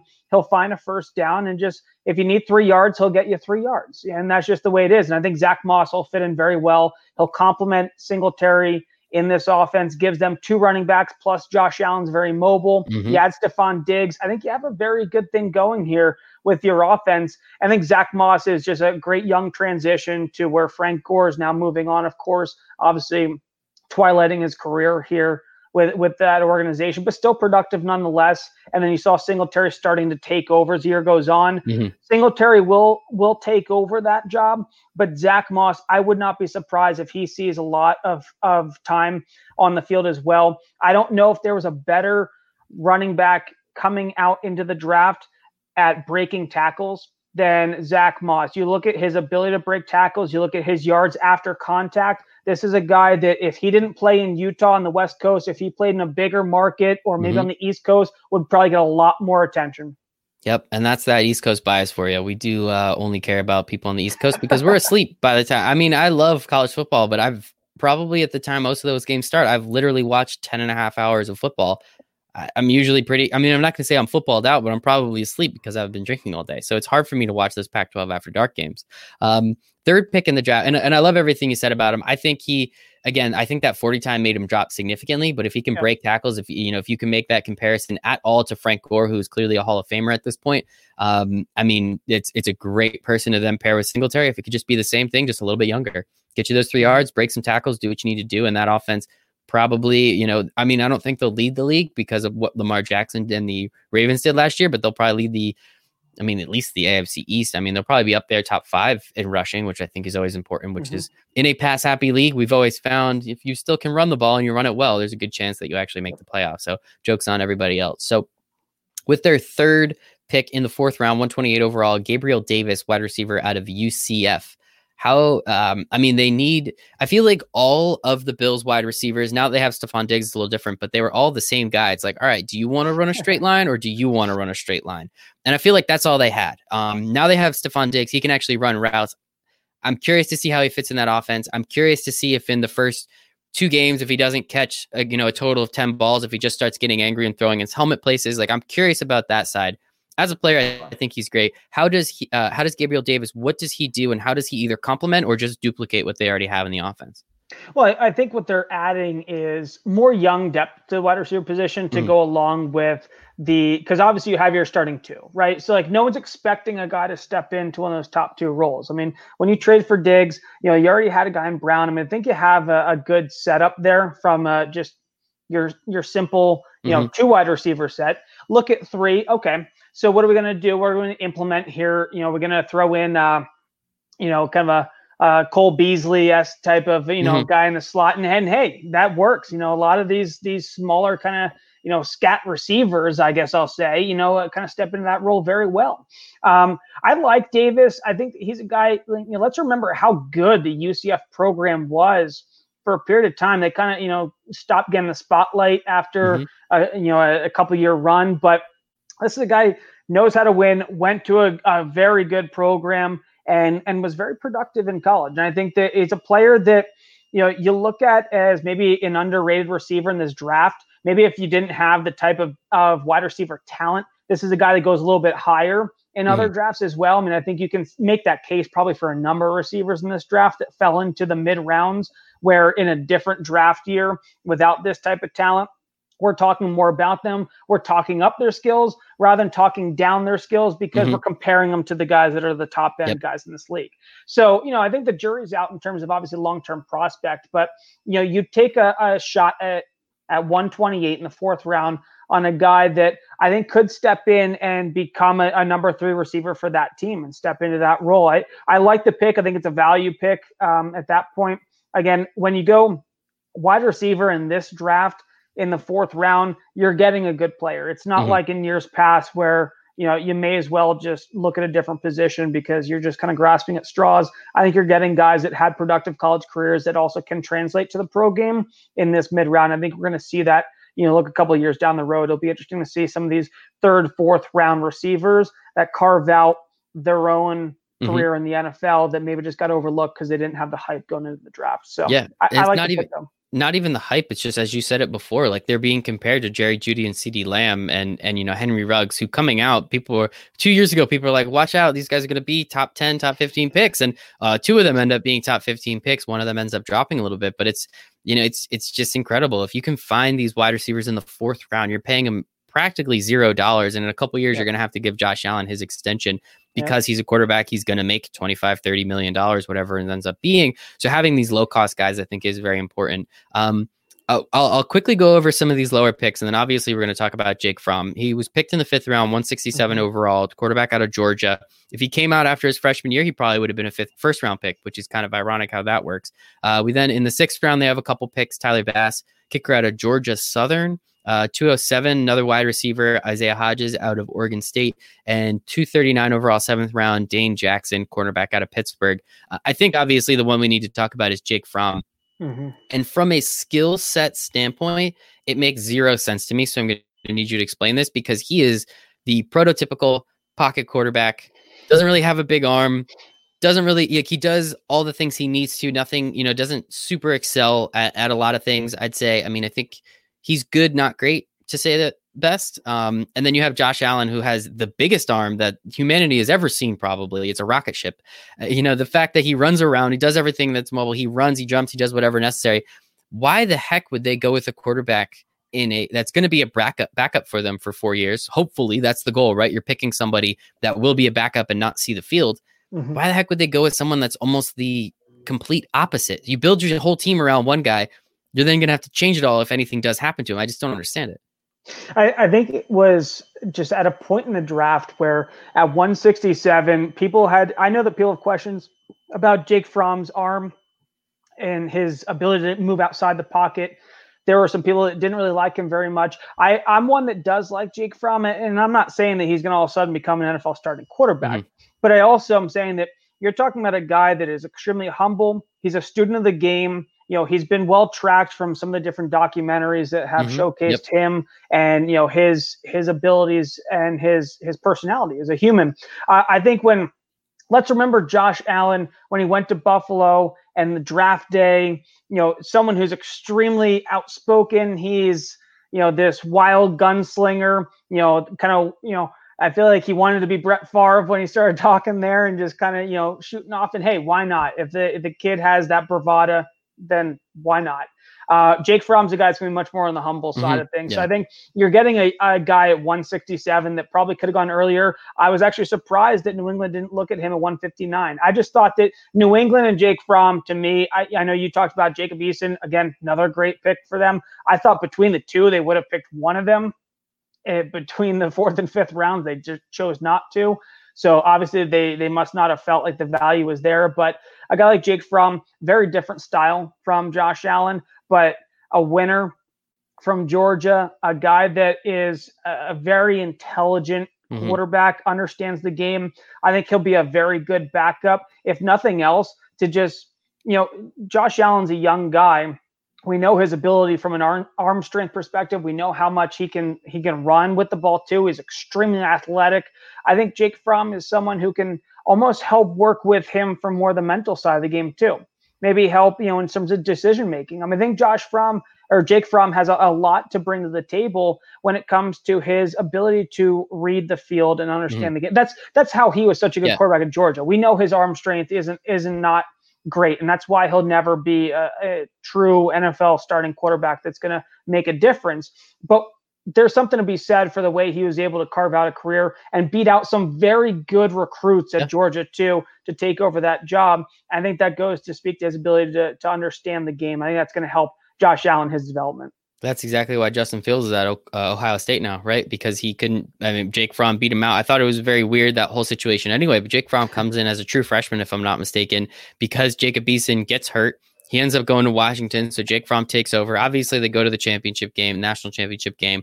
They lose in just the most incredible possible fashion that you could lose in um, to another true freshman quarterback, and Tua, who we'll actually get to talk about in a little bit. But it's just, you know, his career is crazy. I know I didn't, you know, with how people thought he was going to fall in the draft, I didn't understand why he came out. Turns out, I'm assuming they have another quarterback that's coming in that's ready. And I don't think Kirby's going to say, yeah, we'll, we'll roll with you one more time. Nope, we're, we're going to go with a better quarterback. So we'll see how it goes. But I don't know, man. I thought he'd go a little bit higher. So overall for the, um, for the Bills, I mean, especially those first two, first three, first four picks, essentially, it seems like you like including it all. How do you feel they did um, in terms of what they lost, especially not being too, too much in terms of what they retained and, and you know, what the outlook is for the upcoming season?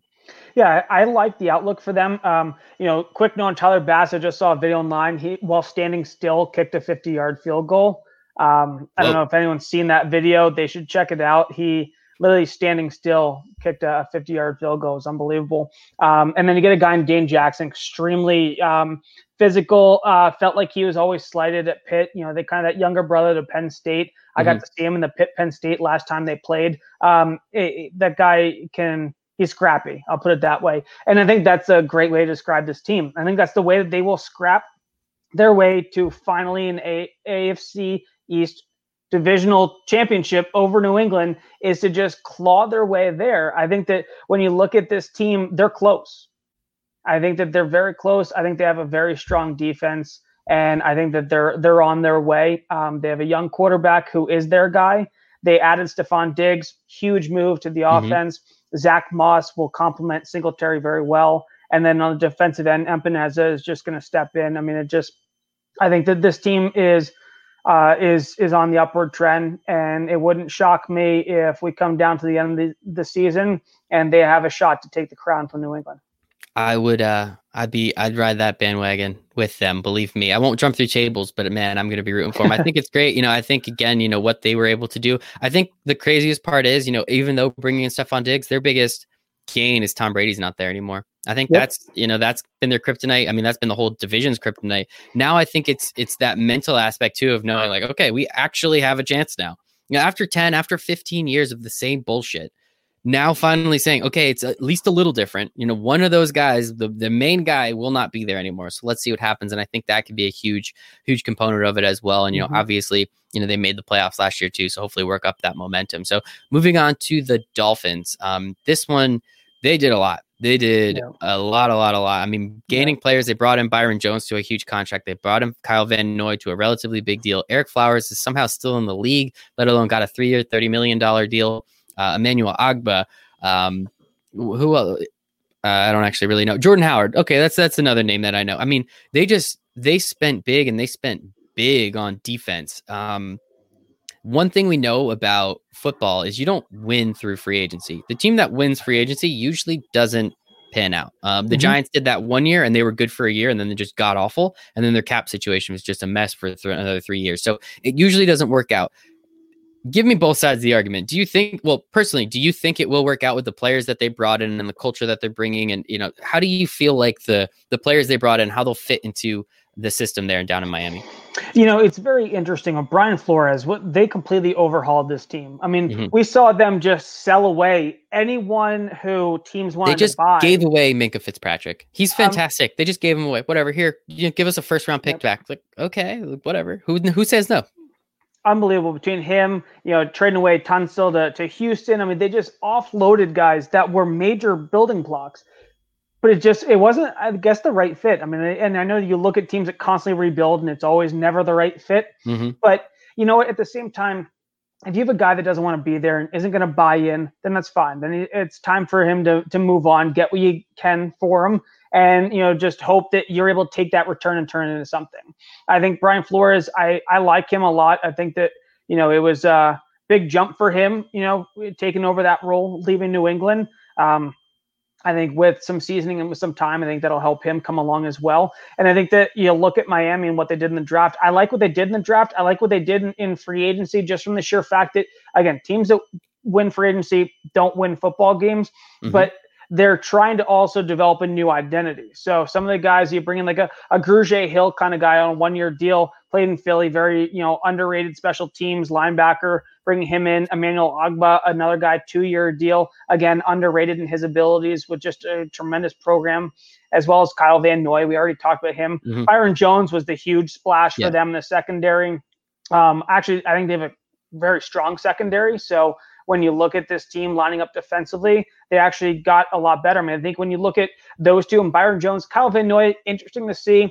But if anyone could figure him out, I think Brian Flores will be that guy. I just like I, would be surprised if a guy that knows him that well can't utilize him to the mm-hmm. best of his abilities. Um, I mean, you look, they went very heavy on the defensive side of the football in free agency. So, you know, when you look at them and then they added more in the draft in the first round as well, late first round pick in the secondary, I think this is a team that is trying to create their new identity. They see it turning of the tide in the AFC East. They tried to get younger very quickly through the draft in terms of accruing so many draft picks.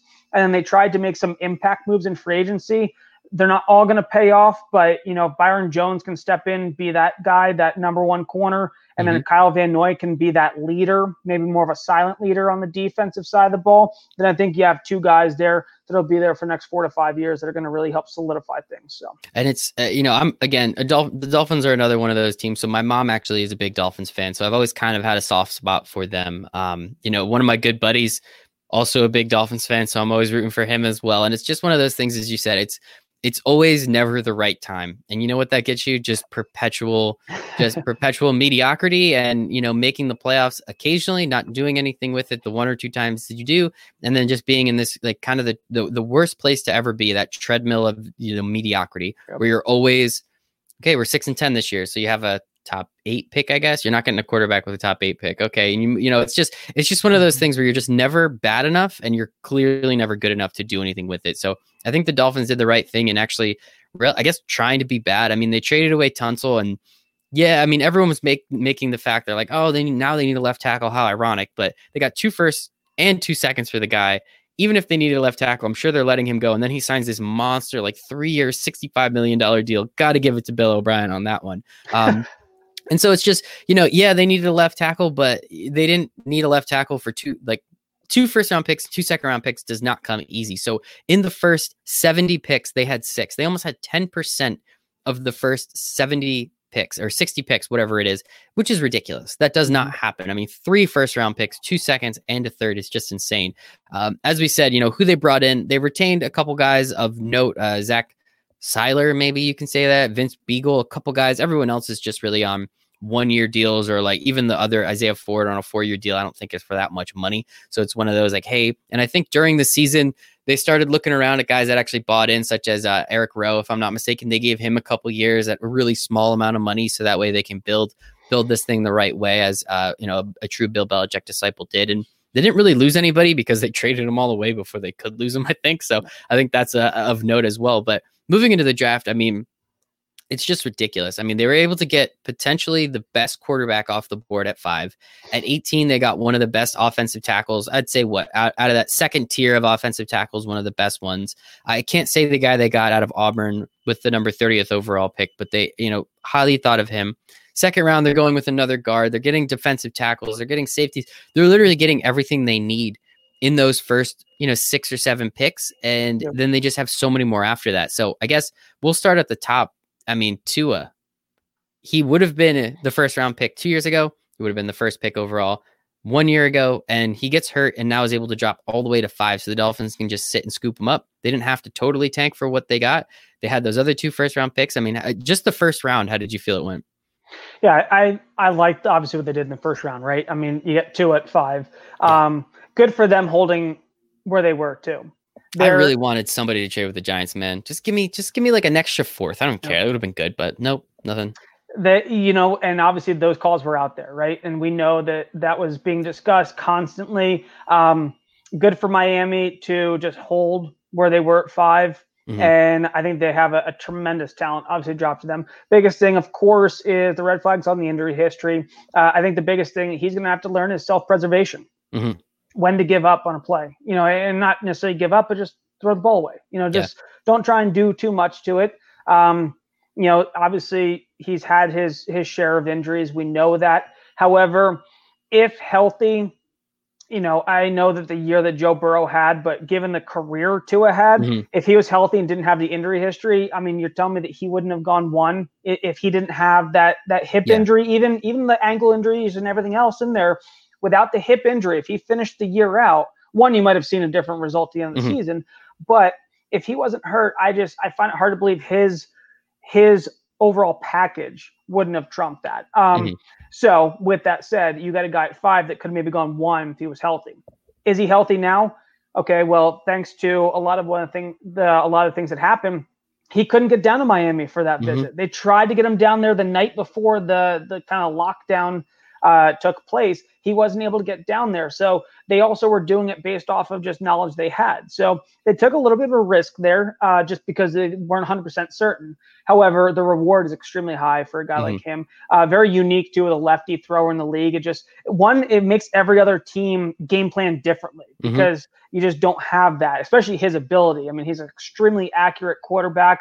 He's uh, someone who can you know, bomb the ball down the field. But I think his accuracy was the thing that really was the the biggest uh, linchpin in, in, terms of his ability to just step into the pro level, even despite the fact he's not, you know, extremely tall quarterback. Mm-hmm, but mm-hmm. you look at what he can do accuracy wise, and um, I love what they did there. Austin Jackson, you know, obviously from from USC. I mean, you you bring a tackle in that you know, it's ironic because you have a different blind side for Tua yeah. being a lefty, but um, I, I like Austin Jackson a lot. I think he was a, a, very good pickup. I mean, you can't go wrong in this draft. That that big first round group of offensive tackles. You know, it, obviously they're maybe not everyone works out, but extreme. I mean, next to wide receiver, I think O tackle is probably the strongest group when mm-hmm. you look at the, the early round here. So, um, and then they have a very interesting pick, very late in the first round. It's you know not a tall cornerback, but extremely athletic. Um, I'll try and pronounce his name Noah uh. Uh, out of uh, I will uh, make sure to clip that one out so that we can use that along the internet. How's that sound? I'll, I'll try my best here. I was trying to follow pronunciation on You're him. Perfect. But, um, You're perfect. But you know what's very interesting is someone who went to Auburn. He started actually on offense, the offensive side of the ball. So he's he's going to have to learn the defensive side more. You know, he transitioned over. His mom was a, a two-time uh, Olympic track athlete from Nigeria. So when you look at bloodlines, you know, a lot of times you look at football bloodlines, mm-hmm. but let's just look at the athletic background. I mean, you're yeah. talking about someone who is a top 25 wide receiver nationally as a recruit, ends up becoming a cornerback at a power SEC program, has bloodlines that he was one of the the best track runners in the country when he was in high school too. I think he actually broke the Alabama state record um, in uh, in one of the jumps uh, and was just a, a, phenomenal athlete. So I think late in the first round, you get a high uh, value athlete mm-hmm. that if he can develop, you know, and, and obviously you have a guy like Byron Jones now who's coming in more your veteran guy, maybe take the kid under his wing. Um, you know, you think you have a very good secondary already. You know, this kid could be someone who really develops into uh, a top athletic talent, and you know, it's mm-hmm you know, you, you can't teach some of those things, right? And that's what a lot of teams look like is that, you know, when you can't teach that, you you draft it and you try and teach, right? You try and just teach them mm-hmm. how to play yeah. games. So uh three you, first you round picks. Speed, baby. You can't. You can't. can't and speed. I'll tell you, that's a, a very, very productive uh, first round. And obviously it kept continuing right into the second and into the third. Yeah, I mean, especially with um, you know, the the the three most important positions: quarterback, offensive line and defensive pass rush tackle or, or defensive end edge rush would be you, most people would say probably in that order. You want to you need a good quarterback. You need someone that can then make sure that quarterback doesn't get touched and then you kind of want somebody that can get to the other quarterback. After that with the ability uh, to grab a cornerback as well in the first round that's uh, in my opinion and most people's opinion I, I, think i'm stealing this from a lot of people but you need then someone to make sure that the quarterback can't throw the ball to anybody right? Like it's it's all obviously based around the quarterback and what they do now and it's just one of those things where they got three players that they believed were at, at the perfect spots for their board in three of the four most important positions in football. That again three first round picks rarely rarely ever happens and if they they can hit on two of these three one obviously needing to be Tua, this, no matter what, will be a successful draft for them. Um, then, as you said, you add everything in after that. in the second round, 39th overall, they got uh, guard out of Louisiana, not University. Uh, I think Louisiana Tech, if I'm not mistaken. And then 56 overall, they got Raekwon Davis, defensive tackle out of Alabama. Again, you know, there's your there's your blue blood, there's your defensive line um, help. How how do you think these two guys, and why did they go with the guard of Louisiana when there was some other people definitely still on the board? I, I think at that point, it's just um, you know, every team has their own board and how they, yeah, they value players, obviously. And when you get smaller school guys, you always kind of question that when they go off the board, especially early, um, especially early in the second round. It's like, okay, what about him really stuck out? I think you look at what they've done. They got Power Five, you know, USC in Austin Jackson. Uh, they go later with uh, Solomon uh, Kindley, guard out of Georgia, again, mm-hmm. Power Five.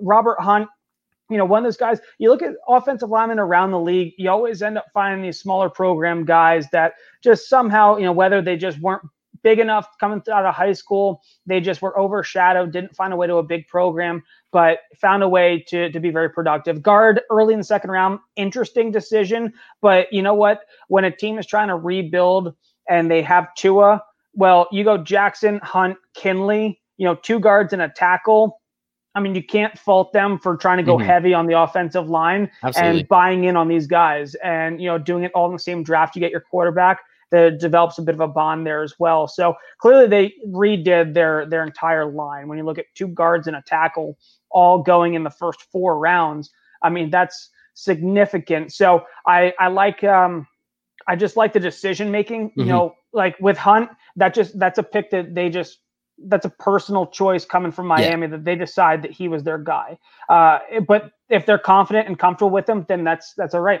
Then go with him and make him that guy, you know, and build that line because your your job right now is to protect Tua and make sure he stays healthy. If he stays healthy, this team will compete. And they obviously, you know, were very uh, adamant in in doing so after mm-hmm. they drafted him. So I like that. Uh, I really like the the Raekwon Davis pick. I think that He's a guy that, you know, falling to 56, defensive tackle out of Alabama, tremendous recruit going to Alabama. Maybe got overshadowed from some of the other stud players mm-hmm. in that defensive line and that front seven and that just team in general over the last couple of years. I think he's a guy that is going to immediately step in, be an impact player. I think they got a really good one in the second round. I, I would be uh, surprised actually if he didn't develop into mm-hmm. a solid starter for for Miami there. Yeah, I mean, again, two Alabama players in their first five picks, but they're all it's in their first 56 overall. It's just insane to me that they got this much of a haul. Again, they had to give up Minkah Fitzpatrick, they had to give up Laremy Tunsil uh, to get all of this. But again, if if this is not the way to rebuild on the fly, and you know, as you were talking about the Patriots before, it's a retool. Well, it's still a rebuild for Miami because they were coming from nothing. But I mean, I, I completely agree with you really um, investing in the offensive line because Tua, especially with being injury prone, but just in general, I am a big believer that if you have a good offensive line, you're going to have a good team. That's just kind of how it works. either you will be able to run the ball, or the receivers will be able to get open. So we'll we'll see what happens there. Um, so I am really curious. Moving on, uh, safety out of Texas, Brandon Jones. I mean, first question I have for you, Jared, is Texas back? You know, it, it, they looked like they were back for a time, right? For a I mean, minute, there yeah. There was a minute when he thought, "Oh man, Texas is legit again," and then you know, no, they were a couple games later, and all of a sudden they were not. not. What do What um, do you um, know about this gentleman, uh, safety out of Texas, uh, and and how does he fit? I mean, they went cornerback. They picked up a cornerback in in free agency again. Kind of now building. They built the offensive line. Now it looks like they're trying to build the back end of the defense as well. Yeah, absolutely. And that's what we talked about their secondary ready, and they get a little deeper here picking him. You know, this was let, us remember Texas had tried uh, tried to kind of put the mantra out that they were mm-hmm. DBU, right? Yeah. You know, and you get Earl Thomas and you get guys out there with some swagger, and you know, all of a sudden, a DB coming out of Texas is highly regarded. You know, I think Brandon Jones, a guy that flew underneath the radar a bit um, in terms of you know kind of big program safeties entering this draft. Obviously, you have some of the bigger names that you know deservedly so, went mm. ahead of him. But you know, getting a pick 70, um, I think you're getting a guy that you know is nonetheless. I mean, Texas, even though they're not back, they're still a program that still develops guys that that can become mm-hmm. productive mm, yeah. pros. I don't know what's going on, like why their program can't find a way to get back on track at a college level, but they still recruit very well and they still have very good players come through their program. So I, I think Brandon Jones will be an interesting um, pick for Miami in terms of where he fits into the picture. He's mm-hmm. obviously not an immediate plug and play, and, and you wouldn't expect that at, at pick 70 anyway. But a guy that provides some some depth to what's already a good secondary. And I I think that at that point in the draft and what the needs they've already addressed, um, you know, you give up a, a Minkah Fitzpatrick, and it's like, you know what? Let's get two guys to try and mm-hmm. replace what he could do for the team. And you know, you, you already kind of take a shot yeah, right. here with uh, you know, with a, a, cornerback in the first round. Um, they come back around in the in the third with Jones. So um, interesting pick. You know, again, uh, you look at what that college has produced in the the defensive back, mm-hmm. and it's, it's hard to ignore what they've done. So. Um, just you know, not a, a big name guy coming out of the program, but nonetheless, I think someone that could provide some depth to that, that team in third round. Why not? Exactly. I mean, I you know I don't know. I'll I'll be very honest. I don't know too too much about the depth of safety there at um in Miami, but I think again it's just it's a position that is coveted. It's a position uh, that is useful. Now, do, uh, uh, considering him coming out of Texas, was he one of the safeties that also lined up in the corner? You know, lined up in slot, and he would line up in all these other places. Maybe Rod Armstead. Do you know anything about that about him, or is he more of just like a more prototypical free or strong safety in that regard? I, I, think that you're seeing more versatility just across the board in, the game with how safety. I mean, even like the uh, just as an example, even at the the pro level, you have a guy you know may not work out, but a guy like Jalen Mills who was mm-hmm. a, a, cornerback LSU guy, kind of that corner safety tweener. Uh, he never played safety, but was able to exude enough to actually now he's going to line up at, at, safety for the Eagles this year. Mm-hmm. So I think you you see that across the level now where uh, cornerbacks are getting bigger. Safeties are, you know, they're not the um, the type of safety maybe you would think about, you know, from kind of the Ed Reed type of days. Mm-hmm, yeah. I think Jamal Adams is kind of a rare breed now, uh, and and we'll touch on him in a little bit. But um, we, we want to look at a, a Brandon Jones guy. I mean, I, I think that you know, in order to make it in the league, if you're not highly touted coming out of, in in the secondary, you have to be flexible to move around. Mm-hmm. And you know, you see safety linebacker hybrids. Um, I don't think he's big enough to to fill into that role. So it's you know, are are you athletic enough and fast enough to step into a, a corner position, play a hybrid safety position? Um, I don't know. I mean, you know, I think you know, jury will be out in terms of, of that mm-hmm. pick.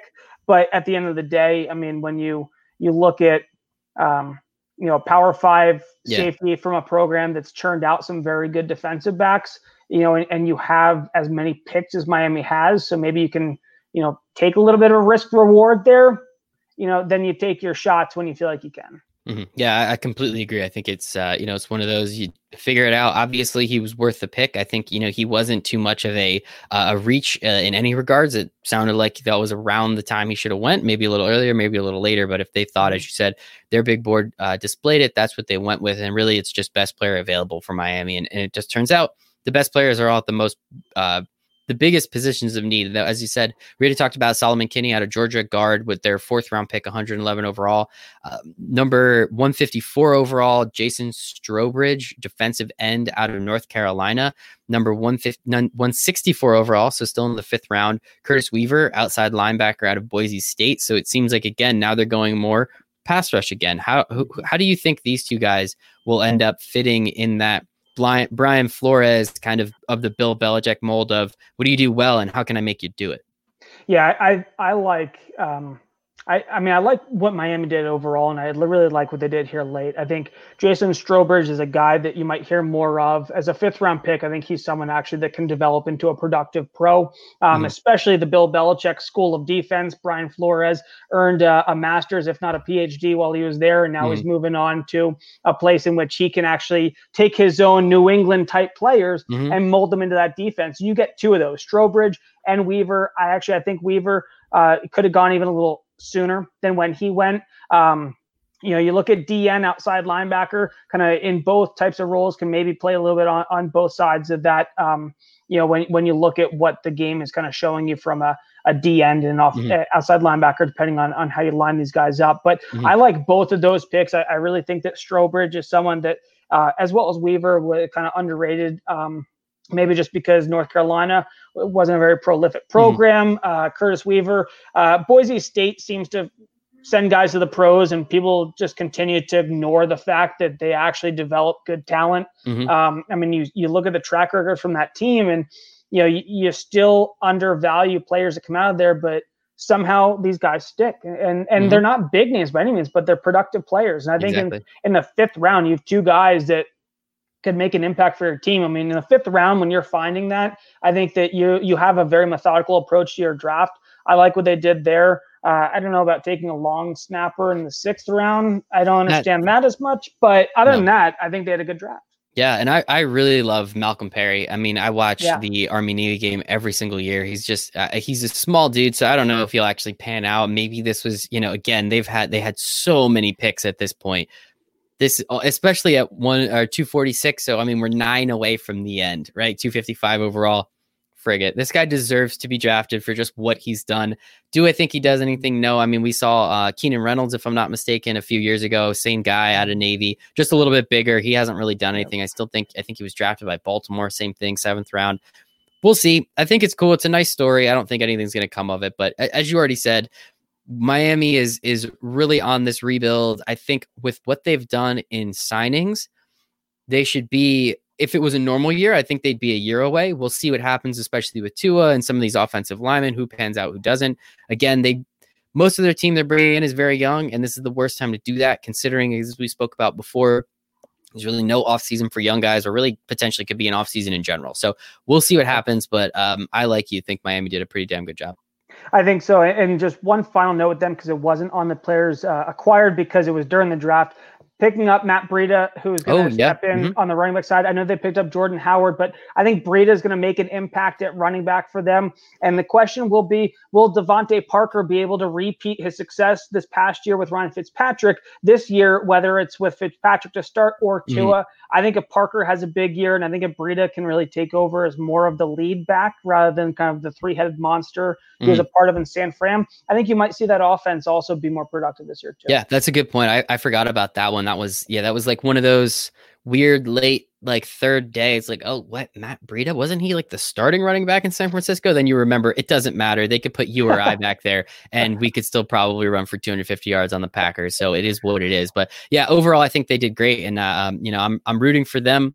Uh, I think it's awesome. You know, if, if they'll get their one win against New England, however it comes, it's just it's an inevitability, especially these last few years, and it's going to be real weird real, real weird. So I'm excited to see how it happens this year. So under the last team, the AFC East. We have the New York Jets. They brought in some players. They let go of some other players. I, I, don't know. The Jets suck, man. They they're just like always constantly in a bad position. Last year, they let their GM make all the signings, uh, you know, draft all the draft picks, and immediately fired him, which makes zero sense. That's just something a team that's con- consistently dysfunctional would do.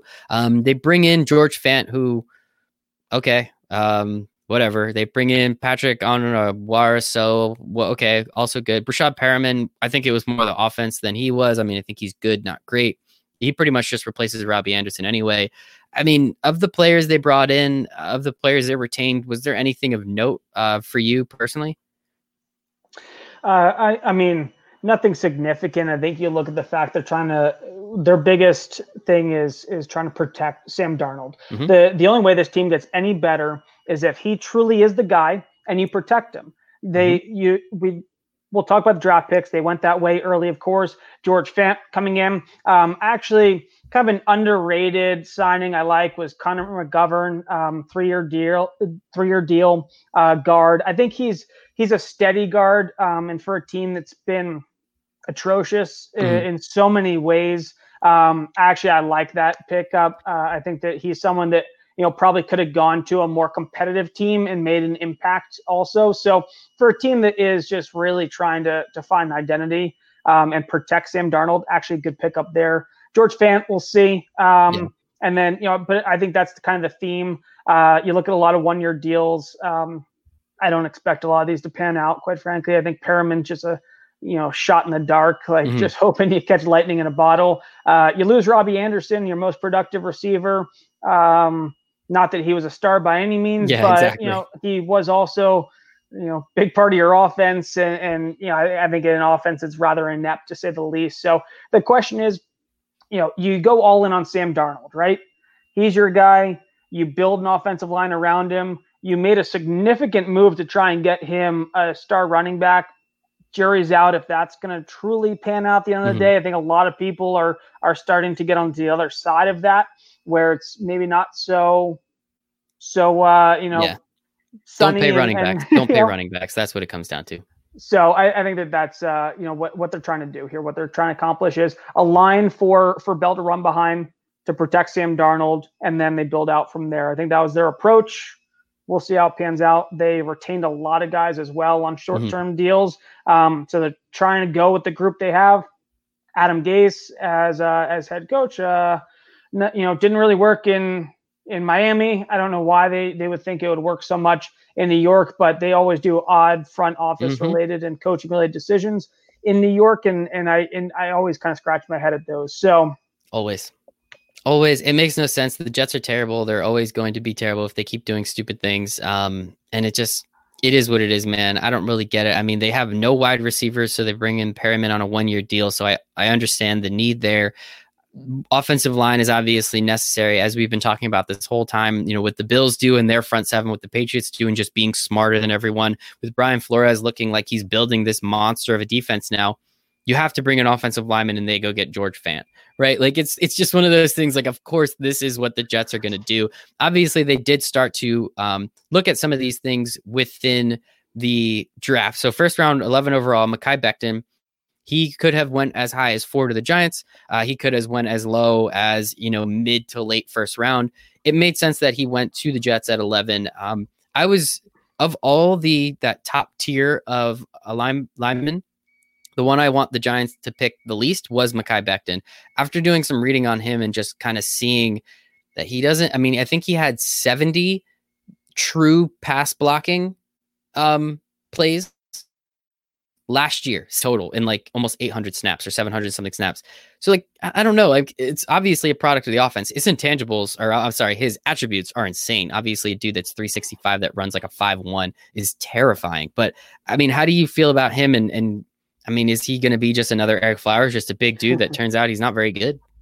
I and I believe that he was the the highest drafted offensive lineman by the Jets since D'Brickashaw Ferguson. Yep. Um, and you think back, and you know, Mekhi Becton has all of the attributes in the world. He's a mountain of a man. He is terrifyingly fast for someone who's that big. Mm-hmm. Um, so you know, think about him like pulling outside to help out on a on a stretch running play, and like you're a defensive back, and you see that guy coming after oh, you, God. you just don't want to be anywhere near. Just fall down, yeah.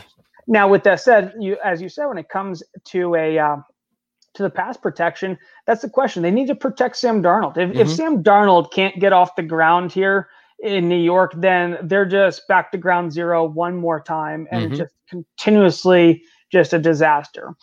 Uh, I personally, in my opinion, think that the the more steady pick. I mean, Becton has tremendous potential, but it's also you know, boomer bust, and I say at 11 when you're talking about a draft that had so many mm-hmm. good offensive tackles. You know, because if you're the team that drafts the guy that doesn't work out or doesn't work out with you, then it looks very bad when you mm-hmm. look back at the draft. Yeah. That's why I mean that. He's obviously a tremendous prospect, and, and I think he obviously could have gone even higher.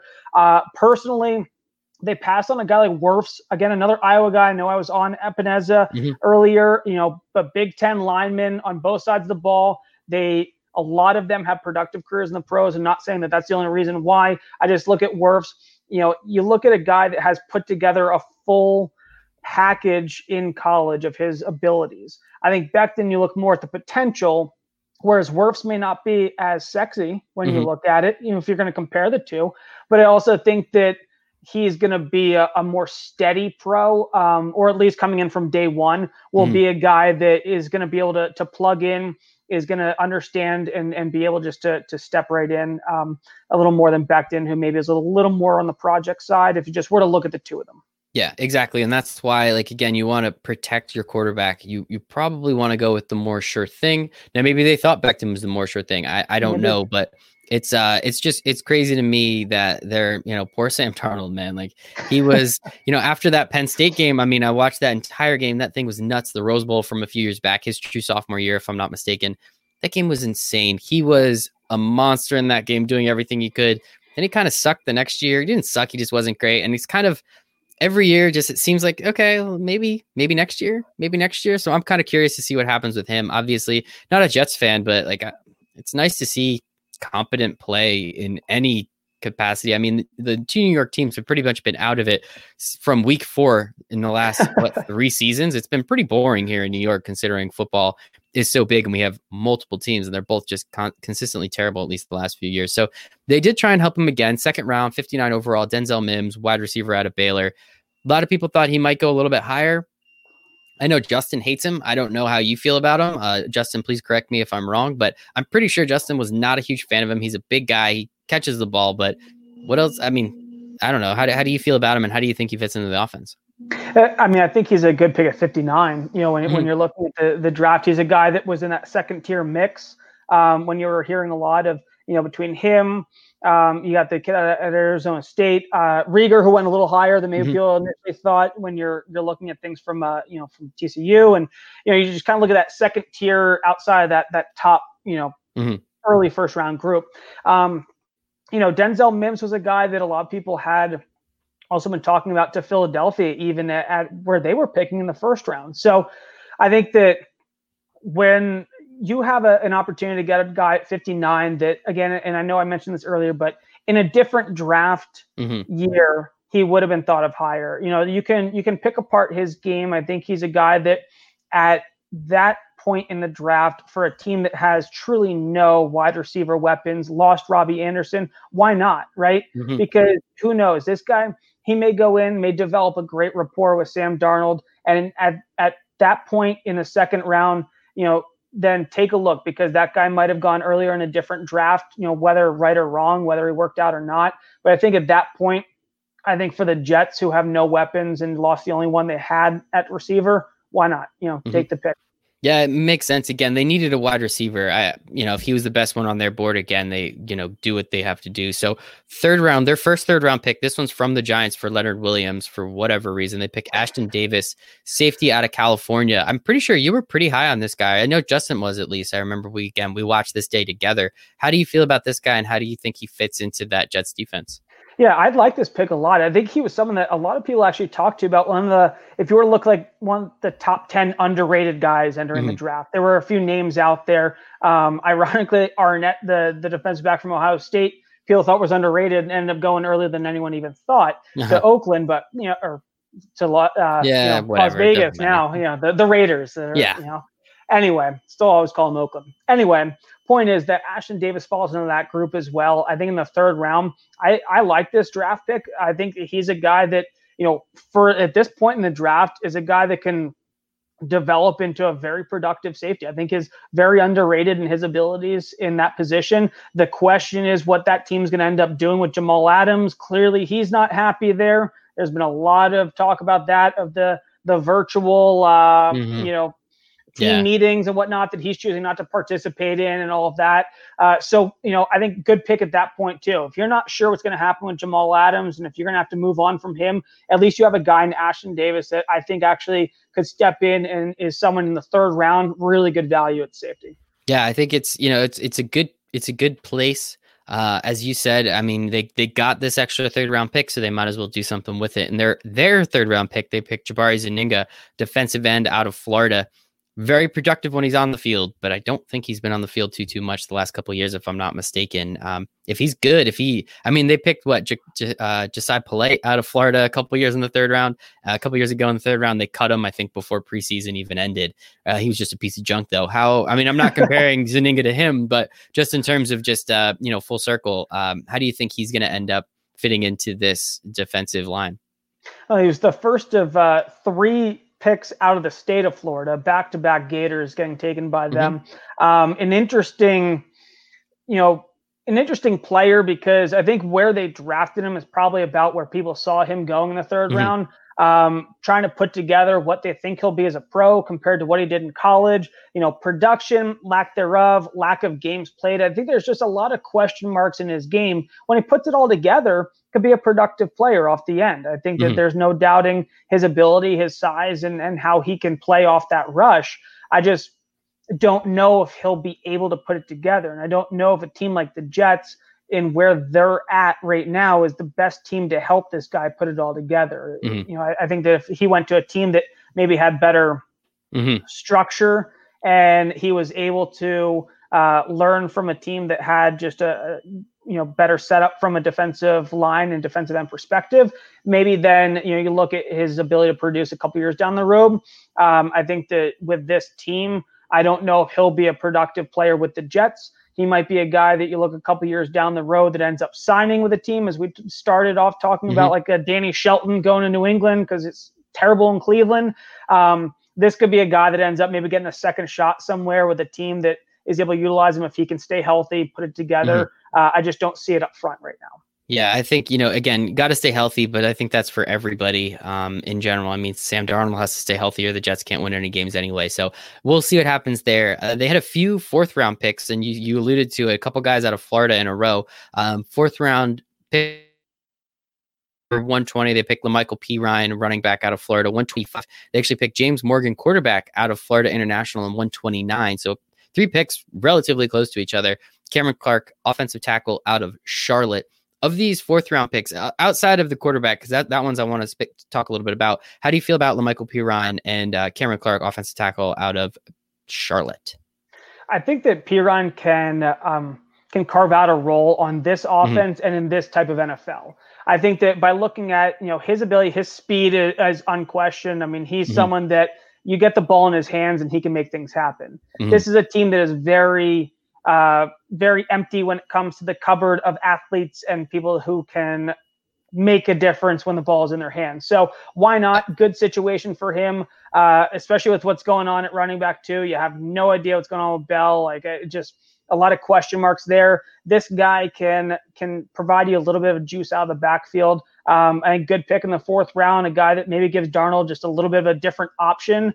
Um, you know, I don't know if he, you know, maybe be like a uh, you know, Tarik Cohen kind of guy in terms of his mm-hmm. role and how he can help the team, but uh, no, no questioning his athletic ability and and you know how explosive he can be with the ball.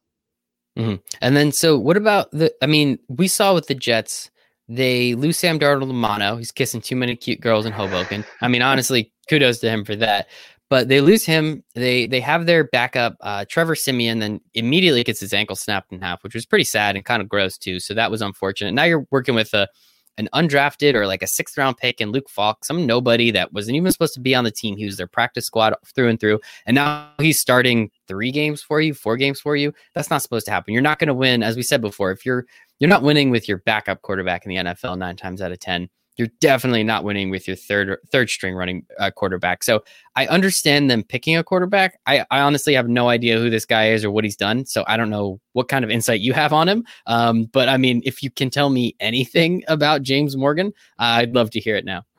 I mean, I think that you, know, you kind of hit the nail on the head. It's not really you know what James Morgan can can do for this team now is just like having an insurance policy. Someone mm-hmm. who you can. They obviously of all the the quarterbacks around this time, when you think about the Easons, the Fromms, you know Morgan, you know you had a couple other guys that came off the board later. Um, they obviously liked him enough from a package perspective to to take him at that point in the fourth round, saying, you know what, if things don't work out with Donald or Darnold, then you know, Morgan could develop and be a guy mm-hmm. that, that we're more confident in than the guys that we had, as you aforementioned, uh, those names of guys that probably will never start again in the league. Nope.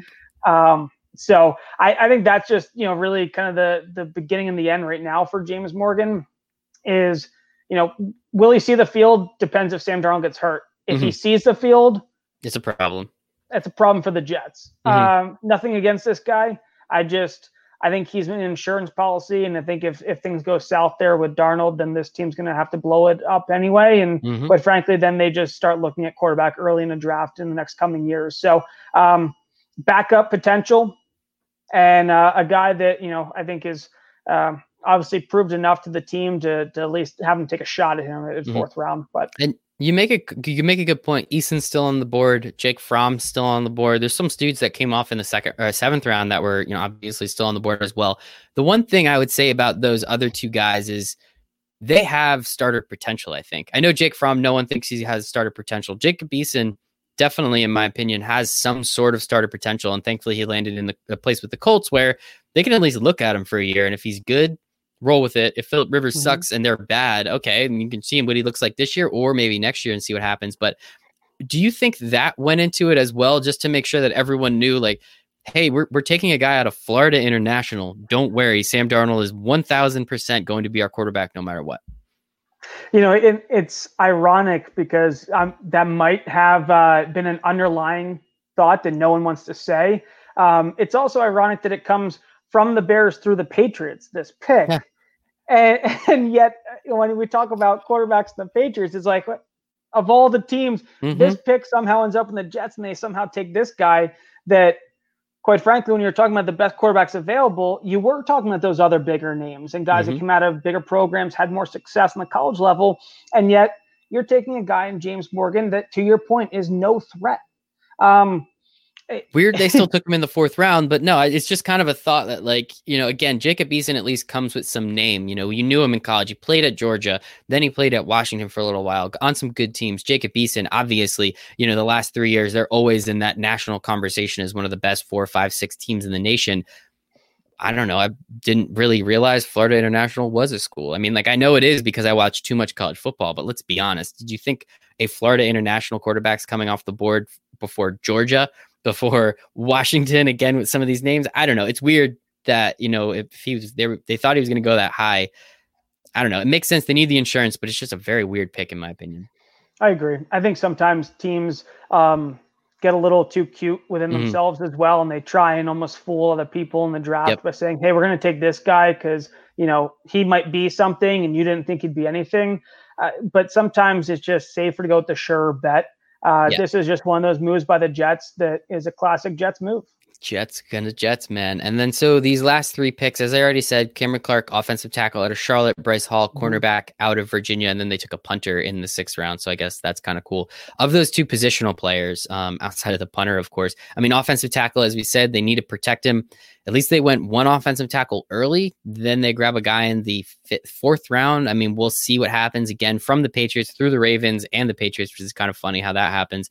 Um, and then Bryce Hall is just straight up their their fifth round pick. Do you think either of these guys makes some sort of contribution, specifically talking about the offensive tackle? Because I think that was the biggest position in need. Yeah, I, I, think Cameron Clark is um, it's an interesting player out of Charlotte. Obviously, not a you know by any means a powerhouse program, right? But a guy that people do look as kind of a, a project as well. Mm-hmm. So someone that you know why not at that point, especially in the fourth round.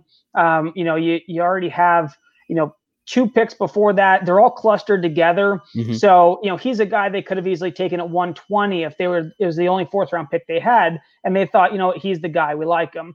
Um, I, you know, it doesn't hurt again when you're talking about linemen in this league. They're they loaded up in terms of of what they did with you know obviously a second tackle that they took plus what they did in free agency. Mm-hmm. So you know why not in terms of that. Uh, Bryce Bryce Hall is an interesting you know player coming out of Virginia. Virginia was uh, starting to really come on. You know again mm-hmm. another mm-hmm. just like what we were talking about earlier with uh, the the Dolphins first round pick out of Auburn. Hall was again a receiver he was actually from uh, not too far away, Bishop McDevitt, very good high school program in Harrisburg, Pennsylvania. Ended up going to Virginia. Uh, was someone that had a lot of success in in terms of his uh, high school career as a recruit, going to a school like Virginia. Um, you know, he was someone that really uh, stepped right in as a true freshman too. He was someone that Virginia thought of highly as a recruit. You know, mm-hmm. I think had some offers to go elsewhere, maybe didn't have the opportunity to play right away. So you're talking about someone also that you know played every year that he was in college. I know that he did have some some injuries uh, his senior year, especially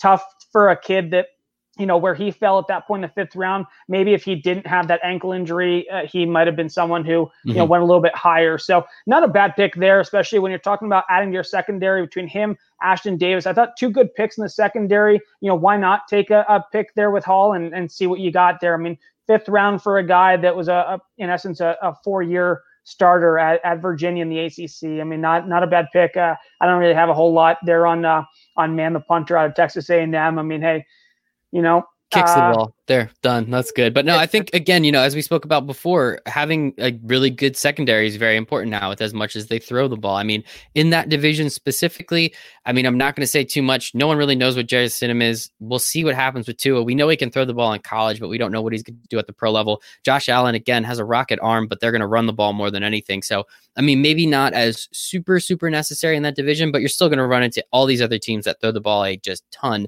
and you know we'll see what happens. So overall, how did you think the Jets did um, with their draft, considering all the needs that they did have? You know, I think they had uh, a decent draft. Not great. Um, it's somewhere between decent and good, just mm-hmm. because you addressed what you had to address. You know, you helped out on the line. You got a wide receiver because Sam Darnold's going to need weapons. You mm-hmm. know, he's going to need someone. So Mims, you take him. You got Perine who goes in the fourth. I like that pick there um, question mark with Zuniga before him, but then Ashtyn Davis, and then if Bryce Hall can prove as a fifth rounder to provide some value, that'll also upgrade their draft. But mm-hmm. uh, best pick of their draft, I'd say Ashtyn Davis in the third round. I love it. Good stuff, man. And then so we've gone through all three of these teams, or all four of the teams. I forget that the Jets are a team, so I apologize. Um, how do you think this division shakes out next year? I mean, it's going to be very weird. The Patriots aren't quite the Patriots anymore. Uh, they are, but they're not. I mean, Tom Brady's not there. He's half of that that um, mm-hmm. um, you know mothership that that Death Star.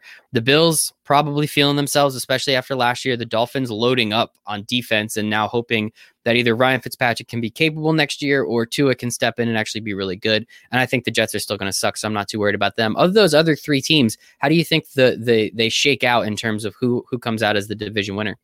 Yeah, I think it comes down to New England and Buffalo. New England because it's still Bill Belichick and it's still the Patriots, and until someone knocks them off the mountain, they're still the Kings, and they've been the Kings literally since we were in the uh, first decade of the 2000s. Yep. So when you look at that, you're talking about a team that you can't say that they're going to be usurped until they are. And, mm-hmm. and that's just the reality. Uh, do I think that Buffalo has a very good chance this year of doing so? I do. Um, I think what they did last year, I think if they build upon it, I can see them taking that next step.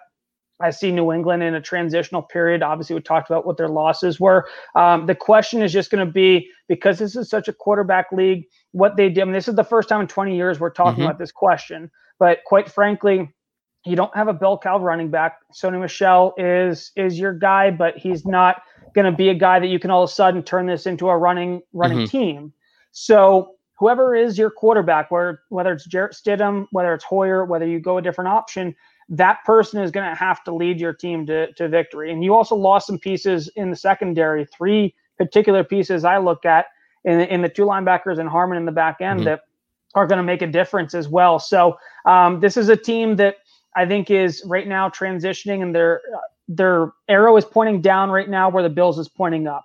Uh, Miami, I'll be interested to see what they do this year mm-hmm. because if they buy in, they're a team that you know can second half of the season start yeah. to to creep up on some teams and maybe win some games where teams thought they can kind of you know, oh, this is a, a an easy win mm-hmm. for us when it comes to playoff positioning. They can definitely spoil the party. I can see them being that. Uh, I see the Jets struggling again this year, of course, uh, but I think it comes down to New England and and Buffalo. And um, right now, I think it's a toss up. I think it's very close in terms of what you know other people are saying out there in terms of odds and, and kind of what the mm-hmm. that is. But um, if I were to to just take kind of a, a, a guess in terms of my opinion of what team comes out of this, I would say that I think Buffalo is going to find a way to finally break that streak of New England and mm-hmm. win the division. I just think that New England's quarterback play, I saw Stidham very briefly when he came in. He came in, threw a pick six, and yep, put Brady right, back, back in the out. game. Yep. Uh, I, that's not giving me a lot of confidence in him to win a division he may be able to, to take over the offense and they might be functional. But I, what I saw from Buffalo compared to what I saw briefly from Stidham, mm-hmm. I'm going to give it to Buffalo. I also think that what they did in the draft in their offseason, I think they only strengthened their team. So I think they're going to get better. I I want to agree with you, man. I want to agree so bad. I as you as you said before, we can't write off the Patriots until they're gone. I do think both teams do make the playoffs though. Now that we have that uh, that extra spot, that seventh spot, and doing all of these, I think I've given that seventh spot to about eight or nine teams at this point. So um, might might have to figure all that out when the, when all things are said and done. But I do think you know it's it's very hard to see the Patriots not in the playoffs, especially as we said over the last 15 years or whatever it's been 16 17 years they've missed it once and they were still 10 and 6 that mm-hmm. year and they're obviously not going to miss a seventh spot at, at 10 and 6 so we'll see what happens. I think i do think buffalo pulls it out. I do think buffalo buffalo's a little bit as well and i wouldn't be surprised if they lose a couple dumb games. But you know again i think the momentum that they're carrying the opportunity that they can see in front of them and not the opportunity to not have tom brady there i think is the biggest addition for all three teams mm-hmm. just by having him leave. So we'll see what happens. But Jared, this was awesome. I really appreciate the extensive nature of your your information and the opportunity that you took. And you really, again, sincerely appreciate your time. And I didn't realize this would go two hours, but didn't feel like two hours. I hope you had some fun. We got to talk some football. And yes, Jerry V. Fitz magic. I apologize, but uh, I really, you know, sincerely do appreciate your time, all the energy, the effort, the information that you have. It was an absolute blast for me. So thank you.